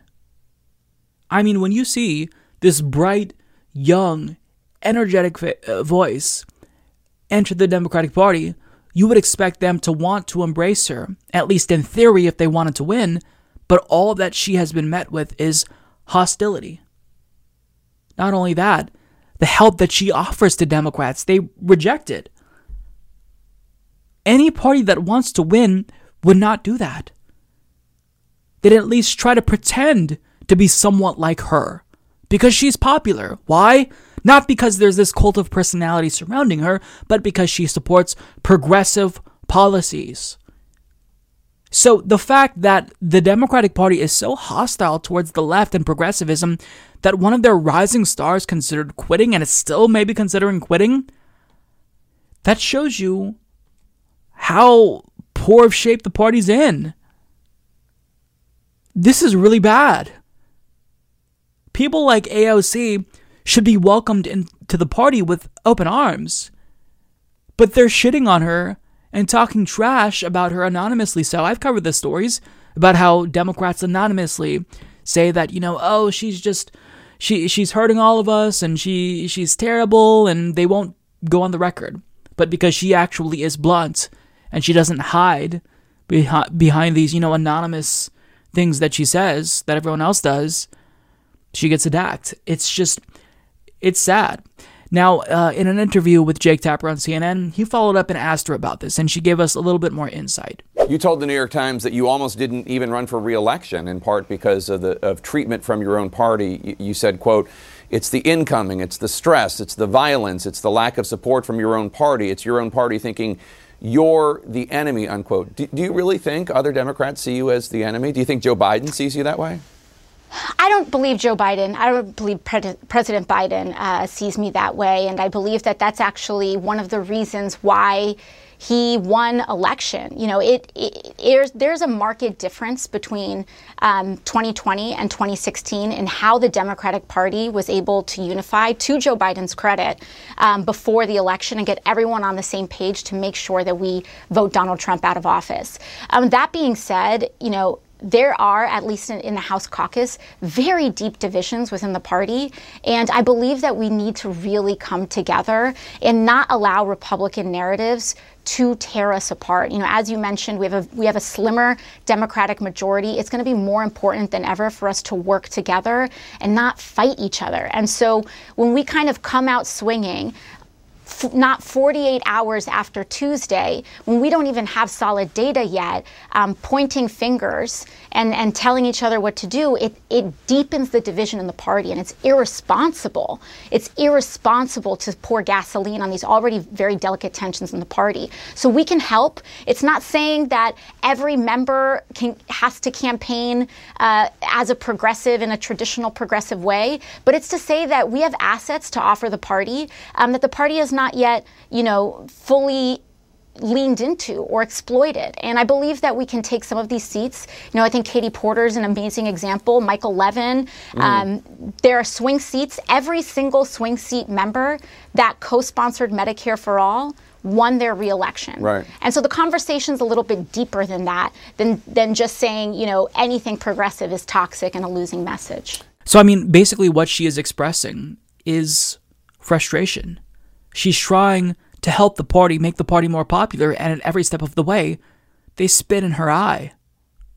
And this is the frustration that I feel as well, but it's why we need to keep fighting. Because when the establishment breaks you down so much that you actually seriously contemplate getting out of politics, that's that's them winning. That's a victory for them. So it sucks because you know, unlike AOC, I don't have to put my name out there, my neck on the line. She's the one who's actually in Congress fighting, so for her, it's difficult. She gets death threats all the time. She gets demonized by Fox News. She puts up with more than any of us have to deal with. So it's exhausting. And this is what the Democratic Party wants. Now, she did say things that I disagree with. She says, I believe that we need to come together and not allow Republican narratives to tear us apart. But that is where I disagree because you know, at face value, it might seem like ostensibly Democrats who blame the left for their losses are doing so because of the Republican Party's attacks. But this has nothing to do with what the Republicans will say. The Republican Party is going to attack Democrats and call them socialist regardless if they are, you know, uh, neoliberals. It doesn't matter. Republicans are going to Republican because that's what they do. What matters is how you fight for the people.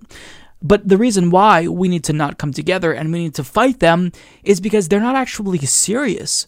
Like individuals like Abigail Spanberger and Jim Clyburn, these aren't good faith actors who just disagree with you on the strategy. This isn't a good faith debate that we're having. This is one side who has been corrupted by large multinational corporations and the contributions that they've taken, and another side who actually wants to save the planet and the country stop people from dying who don't don't have health care. So to even suggest that, you know, both sides are equal is wrong.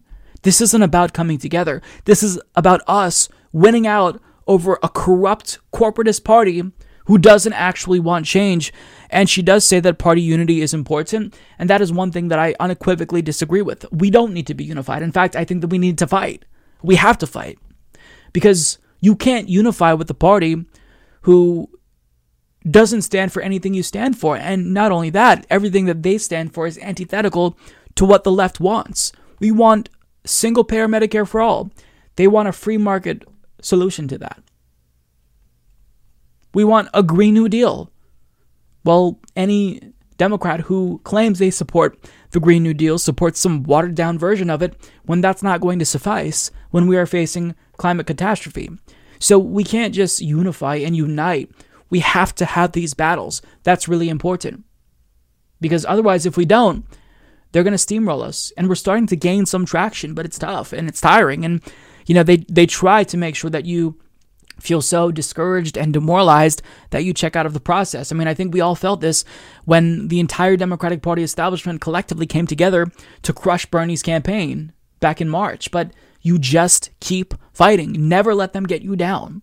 Because the minute they sense that, you know, you, you're ready to check out and quit, that's when they realize that their strategy is working. But we have to show them we're not backing down no matter what. We are going to be a thorn on their side and we're going to take over because they're not fighting for us. But I mean, look, just the mere fact that AOC was considering quitting because of the Democratic Party, that is so sad. Again, they should be embracing voices like her, but they're trying to drive them out of the party. And that's just, it's disgusting. You know, it shows you how much work we have to do. You know, typically if you are the leader of a political party and under your watch your party loses an election or loses ground, I mean, if you actually cared about that party, the right thing to do would be to resign.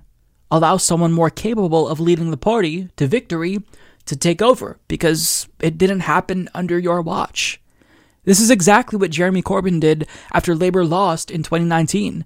Now, that may be a parliamentary system, and I may think that Jeremy Corbyn overall is a good leader and his own party was trying to sabotage him, but still, you know, the principle stands that if you lead your party to a defeat, you have to resign, you have to do something better. But we didn't see that from Democrats. After the House lost ground, House Democrats lost ground, we immediately heard that Nancy Pelosi is already trying to be the Speaker of the House again. Under your watch, under your leadership, Democrats lost ground. So what are you thinking? You want to be the speaker again after your party lost ground? That's astonishing. So, I mean, really, after 2016, when Democrats lost to Donald Trump, that should have been the moment where we saw mass resignations from the party. But we didn't get that. People who worked with Hillary Clinton still were employed by the party. Robbie Mook, her campaign manager, Hillary's campaign manager, went on to manage House Democrats' super PAC after he ran a losing campaign. So, part of the reason why Democrats aren't doing any better since 2016, at least with regard to these uh, electoral races in the House and Senate, is because there hasn't been a change in leadership. There hasn't been a change in the consultants who are giving them the same bad advice that they gave them in 2016. Like that that hasn't changed. Why haven't we seen mass resignations? Why haven't we seen people get fired? Now again, like you can say that Democrats didn't do too poorly because maybe they'll still take back the Senate. Joe Biden at least won the presidency. But again, this isn't a mandate for Joe Biden. This was a referendum on an incumbent president who botched the pandemic handling, pandemic response, um, the subsequent economic crash. This was about Donald Trump, not about Joe Biden. So if Democrats actually want to win, if we see people in leadership that led the Democratic Party astray, if they don't resign, then nothing's going to change. Now, thankfully, one member of Democratic Party's leadership is actually resigning. Cheri Bustos, the head of the DCCC, who I think was a disaster, is actually stepping down. She will not be seeking to lead the DCCC again because under her watch, the party lost ground. So, as Scott Wong and Mike Lillis of The Hill reports, Illinois Representative Cheri Bustos will not run for a second term, leading House Democrats' campaign arm following a disappointing election where her party saw at least seven vulnerable incumbents go down to defeat. In a statement Monday, Bustos confirmed that she would not run for chairman of the Democratic Congressional Campaign Committee for the 2022 cycle, saying that the party would be in good hands next year with the House majority and Joe Biden in the White House. Bustos Announcement came following a disastrous cycle for Democrats. Heading into last week's elections, party leaders had predicted they would pick up seats in the lower chamber, padding their majority in anticipation of a tough cycle in 2022 when the party of the incumbent president historically suffers big losses in Congress. Explaining their bullishness, they cited a sharp fundraising advantage over the Republicans, a liberal base energized by President Trump at the top of the ticket, and polls showing Democrats running competitive races even deep into Trump country.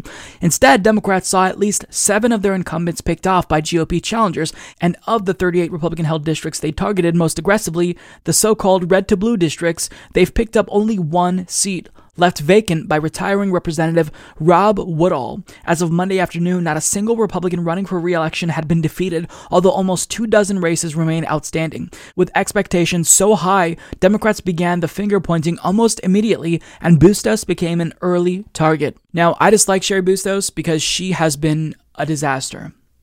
She has chosen, as head of the DCCC, to blacklist any vendors that work with a campaign that's primarying a corporate Democrat. Like, that's insanity. That is insane. You're basically trying to cut off any primary challenges to incumbent Democrats. Don't you want to win? Shouldn't a Democrat who is vulnerable enough to lose a primary election lose so that way the party has a better shot at winning? So it's been a disaster, but she is doing the right thing here. Resigning is the right thing to do if, under your leadership, the party lost ground. This is exactly what Nancy Pelosi should be doing. She should not be seeking another term as Speaker of the House. Chuck Schumer should not be seeking another term as Senate Minority Leader or Majority Leader if Democrats somehow retake the Senate. But here's the thing I don't necessarily know that I'm going to give Cheri Bustos credit yet because it could be the case that this isn't necessarily some principled ploy that she's making because she is reportedly in consideration to be appointed to some cabinet position uh, by Joe Biden. So maybe this is just her stepping down and she's saying, well, I'm doing it because, you know, we lost and I'm being responsible. Uh, this could just be that, okay, I'm getting a better job. But still, resigning after your party lost ground under your leadership is the right thing to do. I mean, if roles were reversed, if Barbara Lee were Speaker of the House, and if Democrats lost ground, don't you think that there would be mass calls, not just from the party itself, but mainstream media aligned with Democrats to get her to resign, not be Speaker again? Of course, that'd be the case. So this is what you expect. And the problem is that with the Democratic Party, there's been no real accountability since 2016. And that's an issue. That's why they're still underperforming as a party. And if we ever want a shot at stopping Republicans and their disgusting agenda, the Democratic Party has to wake the fuck up because what they're doing isn't working. And the conclusions that they are drawing from this election are ass backwards. Centrists who did not support Medicare for All, incumbent Democrats, lost, whereas individuals who supported Medicare for All won, and the centrists, like Jim Clyburn and Abigail Spanberger, are still blaming the left, saying, oh, well, this talk of socialism and Medicare for All is what made us lose. If that were the case, the individuals who support Medicare for All and defund the police and socialism would have lost. So, do you understand why your strategy doesn't make any sense? Why what you're saying is insane? So we have to see some accountability from the Democratic Party.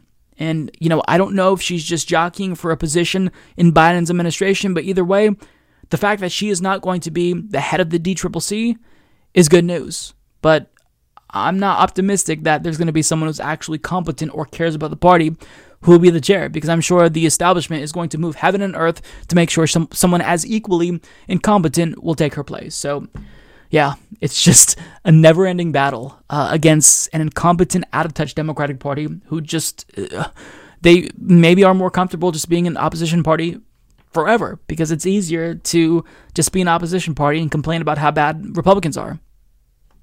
Easier to fundraise that way, easier to not have to prove that you represent the people because a lot of them don't and they don't want to prove that.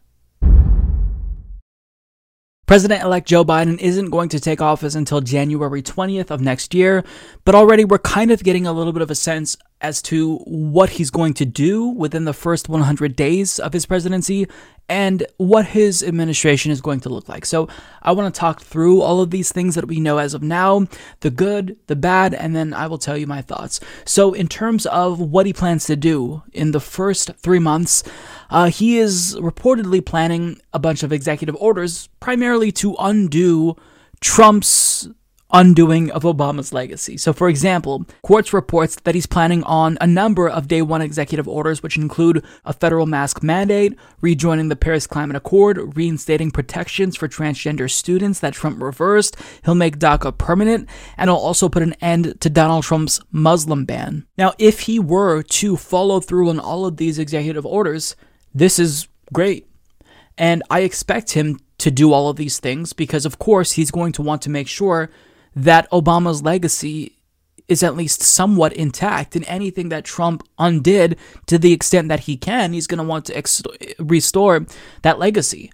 Um, the only thing that I doubt is whether or not he'll do all of this on day one, but if he does, that would be fantastic. I mean, these are all things that I expected him to do soon. But if he did all of this on day one, that would be phenomenal. Now, there's this question of um, what is going to be on his agenda if you ask anyone who was trying to get others to support Joe Biden who were reluctant at doing so, you know, the pitch was hey, I mean, I know you don't like Joe Biden, but he has the most progressive uh, platform that we've ever seen.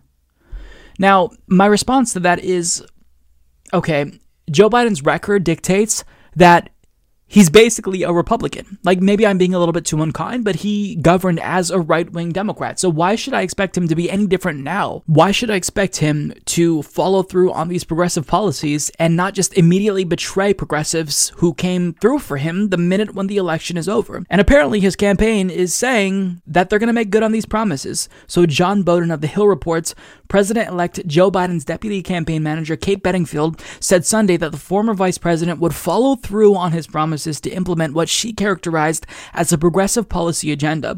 During an interview with NBC's Chuck Todd on Meet the Press, Bedingfield responded to comments from Representative Alexandria Ocasio Cortez, who told the New York Times in a wide ranging interview that many activist communities who support Democratic candidates often feel left behind when politicians don't come through and fulfill their promises. I think Vice President Biden campaigned on an incredibly progressive and aggressive agenda, Bedingfield said on Sunday, before pointing to the campaign's plan to tackle climate change developed with advice from supporters of Senator Bernie Sanders' presidential bid, including the New York Congresswoman. He's going to make good on those commitments, she continued. I mean, we, you know, he spent time during this campaign bringing people together around this climate plan. He was able to get the endorsement of groups like the Sunrise Movement and the endorsement of labor for this plan. It's a big, aggressive plan, Bedingfield continued. It's a perfect example of the kind of, you know, big effort that he is going to make to meet this moment and to meet these crises that we're in. Now, to that I say, great, but don't tell me. Show me. I'm not going to inject any hopium into these veins until I see it. Because here's the thing I don't think I'm being unfair to be incredibly cynical about Joe Biden because he has had a history that has been consistently conservative. So, I mean, to believe that Joe Biden is going to govern in even a slightly progressive way means he's going to have to undo a lot of his past policies. Now, that'd be great if I'm proven wrong. I would love to come out on camera and say, I stand corrected here. Joe Biden was right about this. This is a good policy. I will give him credit where it's due. But here's the thing I worry about people taking him at his word here and taking the campaign at their word here because if you say, look, the election's over and we're still saying we're going to deliver, so please trust us. Because when you tell voters that they should, you know, give you faith and have faith in you, oftentimes what that leads to is demobilization. And that's what we saw after Barack Obama was elected. Everyone had faith that he would follow through with his progressive agenda. And that didn't happen. He did not deliver. He was a colossal failure. And to the extent that he was successful, it was on these executive orders that Joe Biden is probably going to uh, introduce. So I'm not just going to say, oh, well, that's fine. Let's give Joe Biden a break because they're saying, you know, eh, the election's over and we're, we're still not betraying you. No, don't tell me. Fucking show me. Show me. Okay? because I am not going to let my foot off the gas at all. We are not going to get off of Joe Biden's back. We're going to hound him nonstop. And to the extent that we will be able to push him left, which I don't think is possible, we're going to apply nonstop pressure on him because we know that the minute Joe Biden is influenced by individuals who do not have our best interest, there's a very high likelihood that he's going to flip. Now, what we're seeing from individuals who might be part of his cabinet indicate that this is going to be the case. Now, Politico detailed people who he is currently considering for cabinet positions, and I'm not impressed, to say the least. So, this includes individuals like Susan Rice for Secretary of State, who's terrible. Uh, Chris Murphy, a corporate Democrat who supported a coup in Venezuela. They also include Elizabeth Warren as a contender for Treasury Secretary, but. They're considering Doug Jones for Attorney General for whatever reason, or DNC head and human clown Tom Perez for Attorney General. For transportation, he is reportedly considering human garbage can Rahm Emanuel. Uh, for commerce, corporate Democrat Clinton ally Terry McAuliffe is being considered. Uh, who knows why? Uh, for agriculture, right wing Democrat Heidi Heitkamp, who lost her Senate race in 2018, is being considered. And Bernie is apparently being considered for labor secretary. I don't think this is actually true, and I don't want Bernie to be labor secretary. So, um, we'll see about that. And, you know, we have ghouls like Pete Buttigieg who are being considered for Veterans Affairs. So let me just say, Pete Buttigieg is never going to go away. And the thought of him running for election every four years is nauseating, but I'm not going to think about that right now. But in terms of like these cabinet picks, I mean, the progressives that he has listed, even if you want to call Elizabeth Warren a progressive, which maybe she's a spineless progressive, but I don't really consider her an ally at this point. But I mean, regardless, the progressives that he put on here, I'm pretty sure he's doing this just to placate us. We'll see. I mean, this is all speculation. I will reserve judgment for the final cabinet list. But ask yourself this when all these people are in Joe Biden's ear, individuals like Rahm Emanuel, do you honestly expect him to follow through on a progressive agenda? No. So when, you know, we hear stories about how Biden's campaign team is going to follow through on their progressive policies, like, I want you to understand this is mostly meant to demobilize you. And I know that it might sound like I'm being too cynical, but with how much is on the line, with how much is at stake, we can't afford to not be cynical. We can't afford to give Joe Biden a pass and trust him when he's let us down countless times. If we trust him, demobilize, remove the pressure on him, he's going to betray us. So don't don't just accept that they're going to follow through because you're going to be disappointed. You have to apply constant pressure on Joe Biden. Again, we can celebrate that Donald Trump was defeated, but Joe Biden is not our ally. He may be better than Donald Trump, but he is someone who we will have to fight. And he is going to do good things. And I intend on giving him full credit for anything good that he does. But I need you to understand there are going to be things that he does that are going to be bad because the people around him are going to instruct him to do bad things. So, you know, it's a good sign, certainly, that he's signaling that he will follow through on certain progressive policy proposals, at least when it comes to climate change. But we need more than a promise and a reaffirmation that you're going to follow through. We need you to follow through and actually do it, not just tell us you're going to do it. So, you know, what we're seeing here from Joe Biden at first, you know, it, it seems if he follows through these executive orders immediately, that's great. It will improve, you know, millions of lives immediately if he does all of this. But again, don't take all of this as him, you know, turning a new leaf and being progressive. Like he he doesn't get a pass. He doesn't get the benefit of the doubt. He's Joe Biden. He's done so much harm and damage that we can't afford to trust him. And I hope that people don't take that away from you know these articles where you know his his staffers are saying, "Oh, trust us. We're going to be progressive." Don't trust them. You can't afford to trust them. You have to gear up to fight him because he's not going to follow through on anything unless we fight him. And we have to fight him hard. And to the extent that we can pressure him, we have to try because uh, he is a ghoul. And, you know, he's he's going to do damaging things. So we have to stop that and make sure that he actually does follow through on some of these campaign promises. Don't take his word for it. Force him to actually follow through. All right, folks, so I've got good news and bad news. The good news is that someone high up within the Democratic Party establishment is suddenly saying things that they should have been saying a very long time ago. Trying to convince other Democrats to embrace progressive policies. The bad news is that the individual who is saying said things is Chuck Schumer, whose word is not uh, worth a damn, uh, which is which is a shame. Uh, Chuck Schumer is probably the uh, most feckless, least ineffectual leader in the Democratic Party, worse than Nancy Pelosi. Uh, but what he's saying now, I've got to give him credit. It's good. The problem is that I don't necessarily know if he's saying this because he believes it or because he's looking out for his own behind. Nonetheless, I'm interested and I want to hear more. So, in an interview with Anand Giridharadas, Chuck Schumer was asked about his expectations for the first 100 days of Joe Biden's presidency, and what he said is shocking. He says it ought to look like FDR's presidency. One area is climate, with a big, strong, aggressive climate agenda that takes into account working people, takes into account racial injustice. The second is wealth and income inequality. Obviously, raising the minimum wage to $15 an hour, changing the tax code so it's fairer for labor rather than capital, strengthening labor unions. One of the reasons working class incomes have declined is the weakening of the labor movement. We have to strengthen that. We need a big, broad infrastructure bill, and it could create millions of jobs. A lot of those jobs should go to poor people, people who have had prison records. And these are good paying jobs. Getting rid of student debt. I have a proposal with Elizabeth Warren that the first $50,000 of debt be vanquished. And we believe that Joe Biden can do that with the pen as opposed to legislation. Then there are issues that don't seem related to income inequality but are. Immigration reform, criminal justice reform is another economic issue.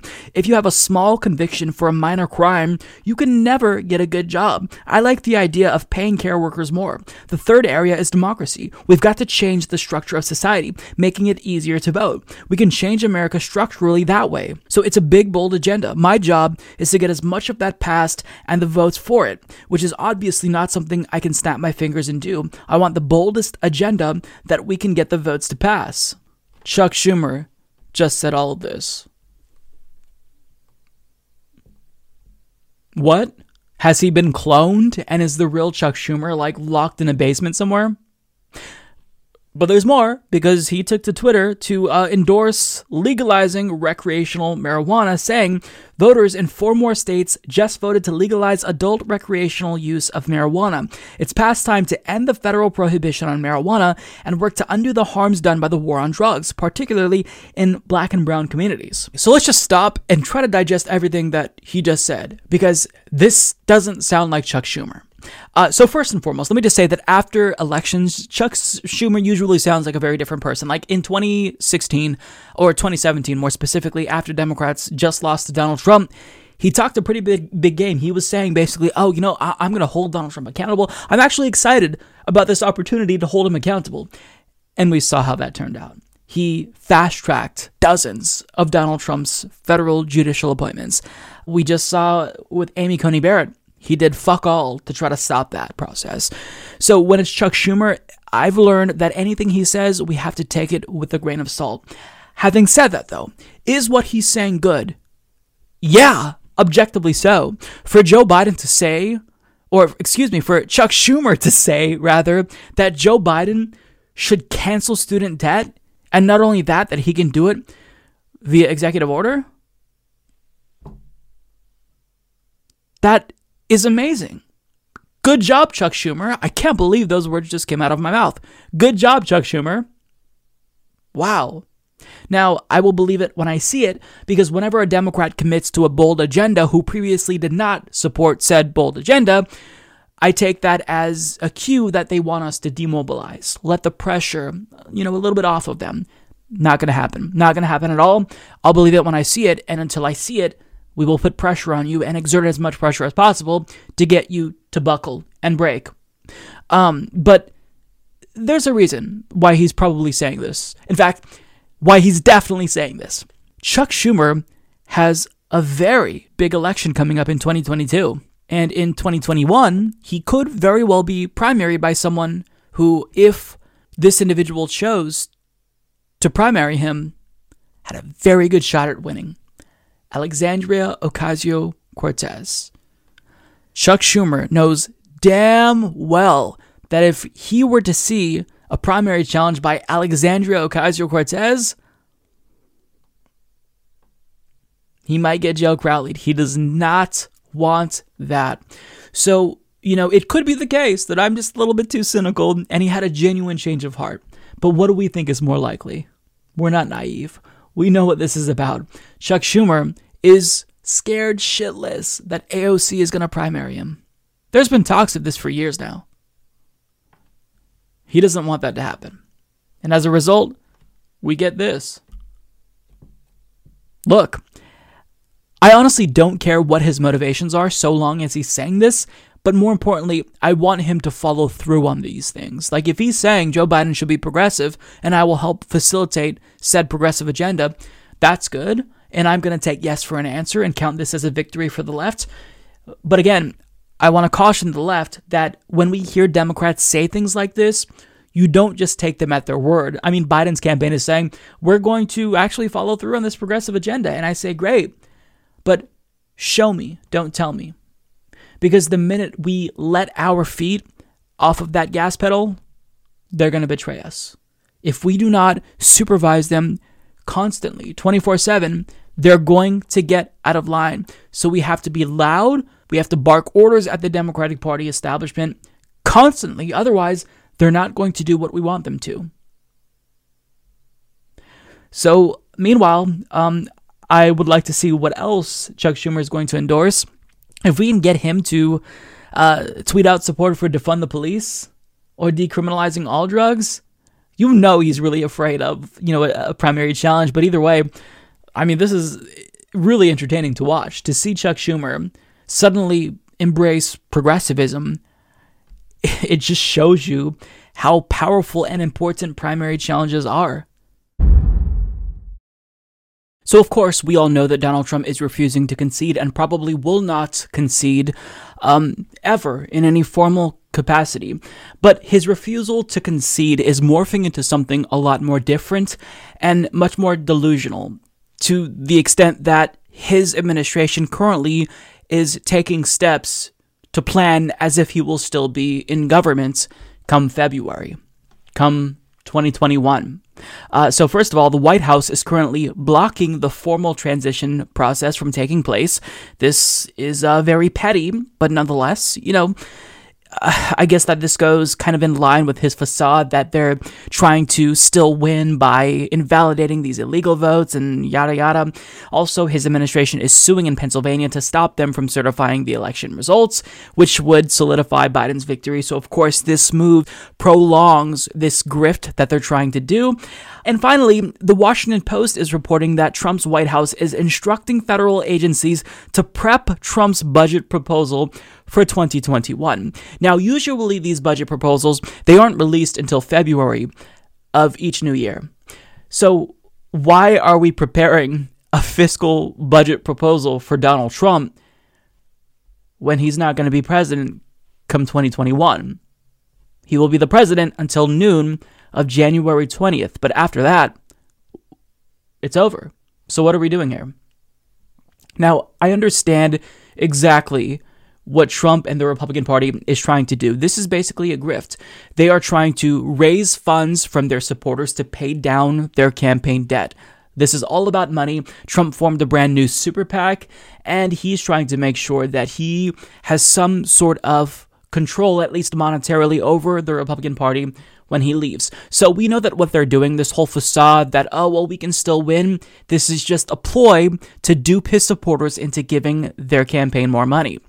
However, there's a difference between refusing to concede and pretending as if you're not going to go anywhere. Because then we move away from, oh, well, you're just bitter to, okay, are, are we talking about a coup? Is that what you're trying to propose? Because Secretary of State Mike Pompeo was asked about the election results, and what he said is, um, I don't know if he's being serious, but nonetheless, it's still incredibly shocking. Uh, is the State Department currently preparing to engage with the Biden transition team? And if not, at what point does a delay hamper a smooth transition or pose a risk to national security? There will be a smooth transition to a second Trump administration. All right, we're, we're ready. The, the world is watching what's taking place here. We're going to count all the votes. When the process is complete, there'll be electors selected. There's a process. The Constitution lays it out pretty clearly. The world should have every confidence that the transition necessary to make sure that the State Department is functional today, successful today, and successful with the president who's in office on January 20th, a minute afternoon, will also be successful. I went through a transition on the front, and I've, I've been on the other side of this. I'm very confident that we will uh, do all the things that are necessary to make sure that the, the government, the United States government, will continue to perform its national security function as we go forward. So you believe there's widespread voter fraud, that the reports that we're getting from Pennsylvania, from Michigan, showing vote totals and massive leads or significant leads, with 99% reporting, are going to be overturned, and that the United States failed to conduct a fraudulent free election? Rich, I'm the Secretary of State. I'm getting calls from all across the world. These people are watching our election. They understand that we have a legal process. They understand that this takes time. Right? It took us 37 plus days in an election back in 2000. We conducted a successful transition then. I'm very confident that we will count, a- and we must count every legal vote. We must make sure that any vote that wasn't lawful ought not be counted. That dilutes your vote if it's done improperly. Got to get that right. When we get it right, we'll get it right. We're, we're, we're, we're in good shape. Should foreign leaders not be calling We're- we're in good shape. President-elect Biden? It was next. What are you doing? What are we doing here? He just casually said, We're not going to go anywhere. That's basically what he said. There will be a peaceful transition into a second Trump administration. Are we talking 2025, assuming he's able to successfully run again? Because when it comes to uh, January 21st of 2021, Trump's out. So what are you talking about?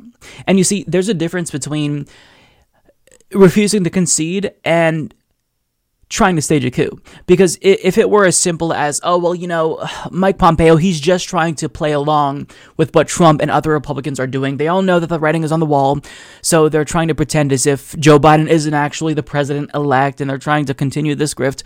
But he would have said something else if that were the case. He would have said, well, look, uh, we'll see that there is a peaceful transferal of power if Joe Biden wins, but currently, you know, there's a legal battle and we're trying to make sure that all legal votes are counted. He would have said something like that. But what he just said was that, oh, well, we're trying to do a coup. That's what he said. Now, I don't know if he was being serious, but he casually just stated, we're not going anywhere. They lost the election and they're saying, no, there's going to be a second Trump administration but you lost.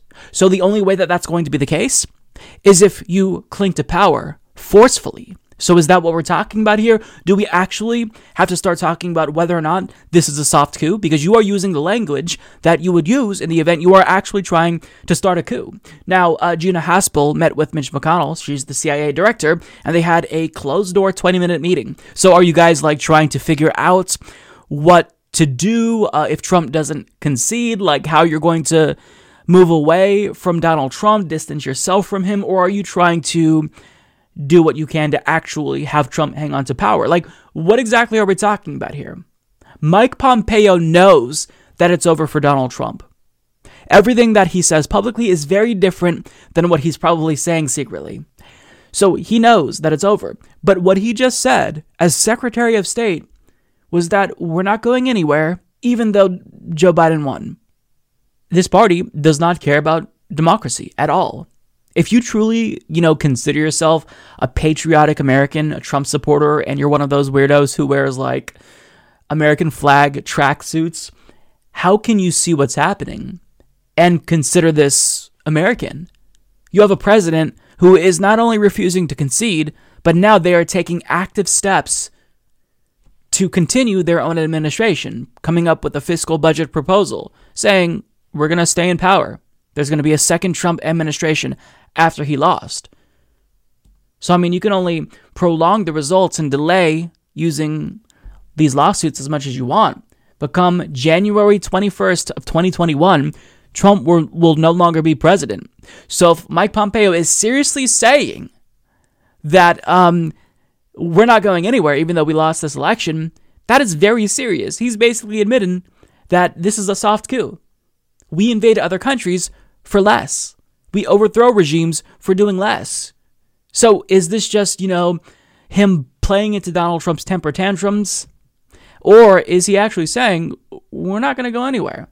I mean, this is very serious. Like, it's hard to take these clowns seriously because I think it's pretty apparent that this is a grift to raise money for Donald Trump's campaign debt. But still, I mean, regardless if they're taking this seriously or not, even if Mike Pompeo is half serious there, it's still extremely dangerous. You're saying that you're going to remain in power even though you lost this election? So we're just going to convert to a straight dictatorship? What are we doing?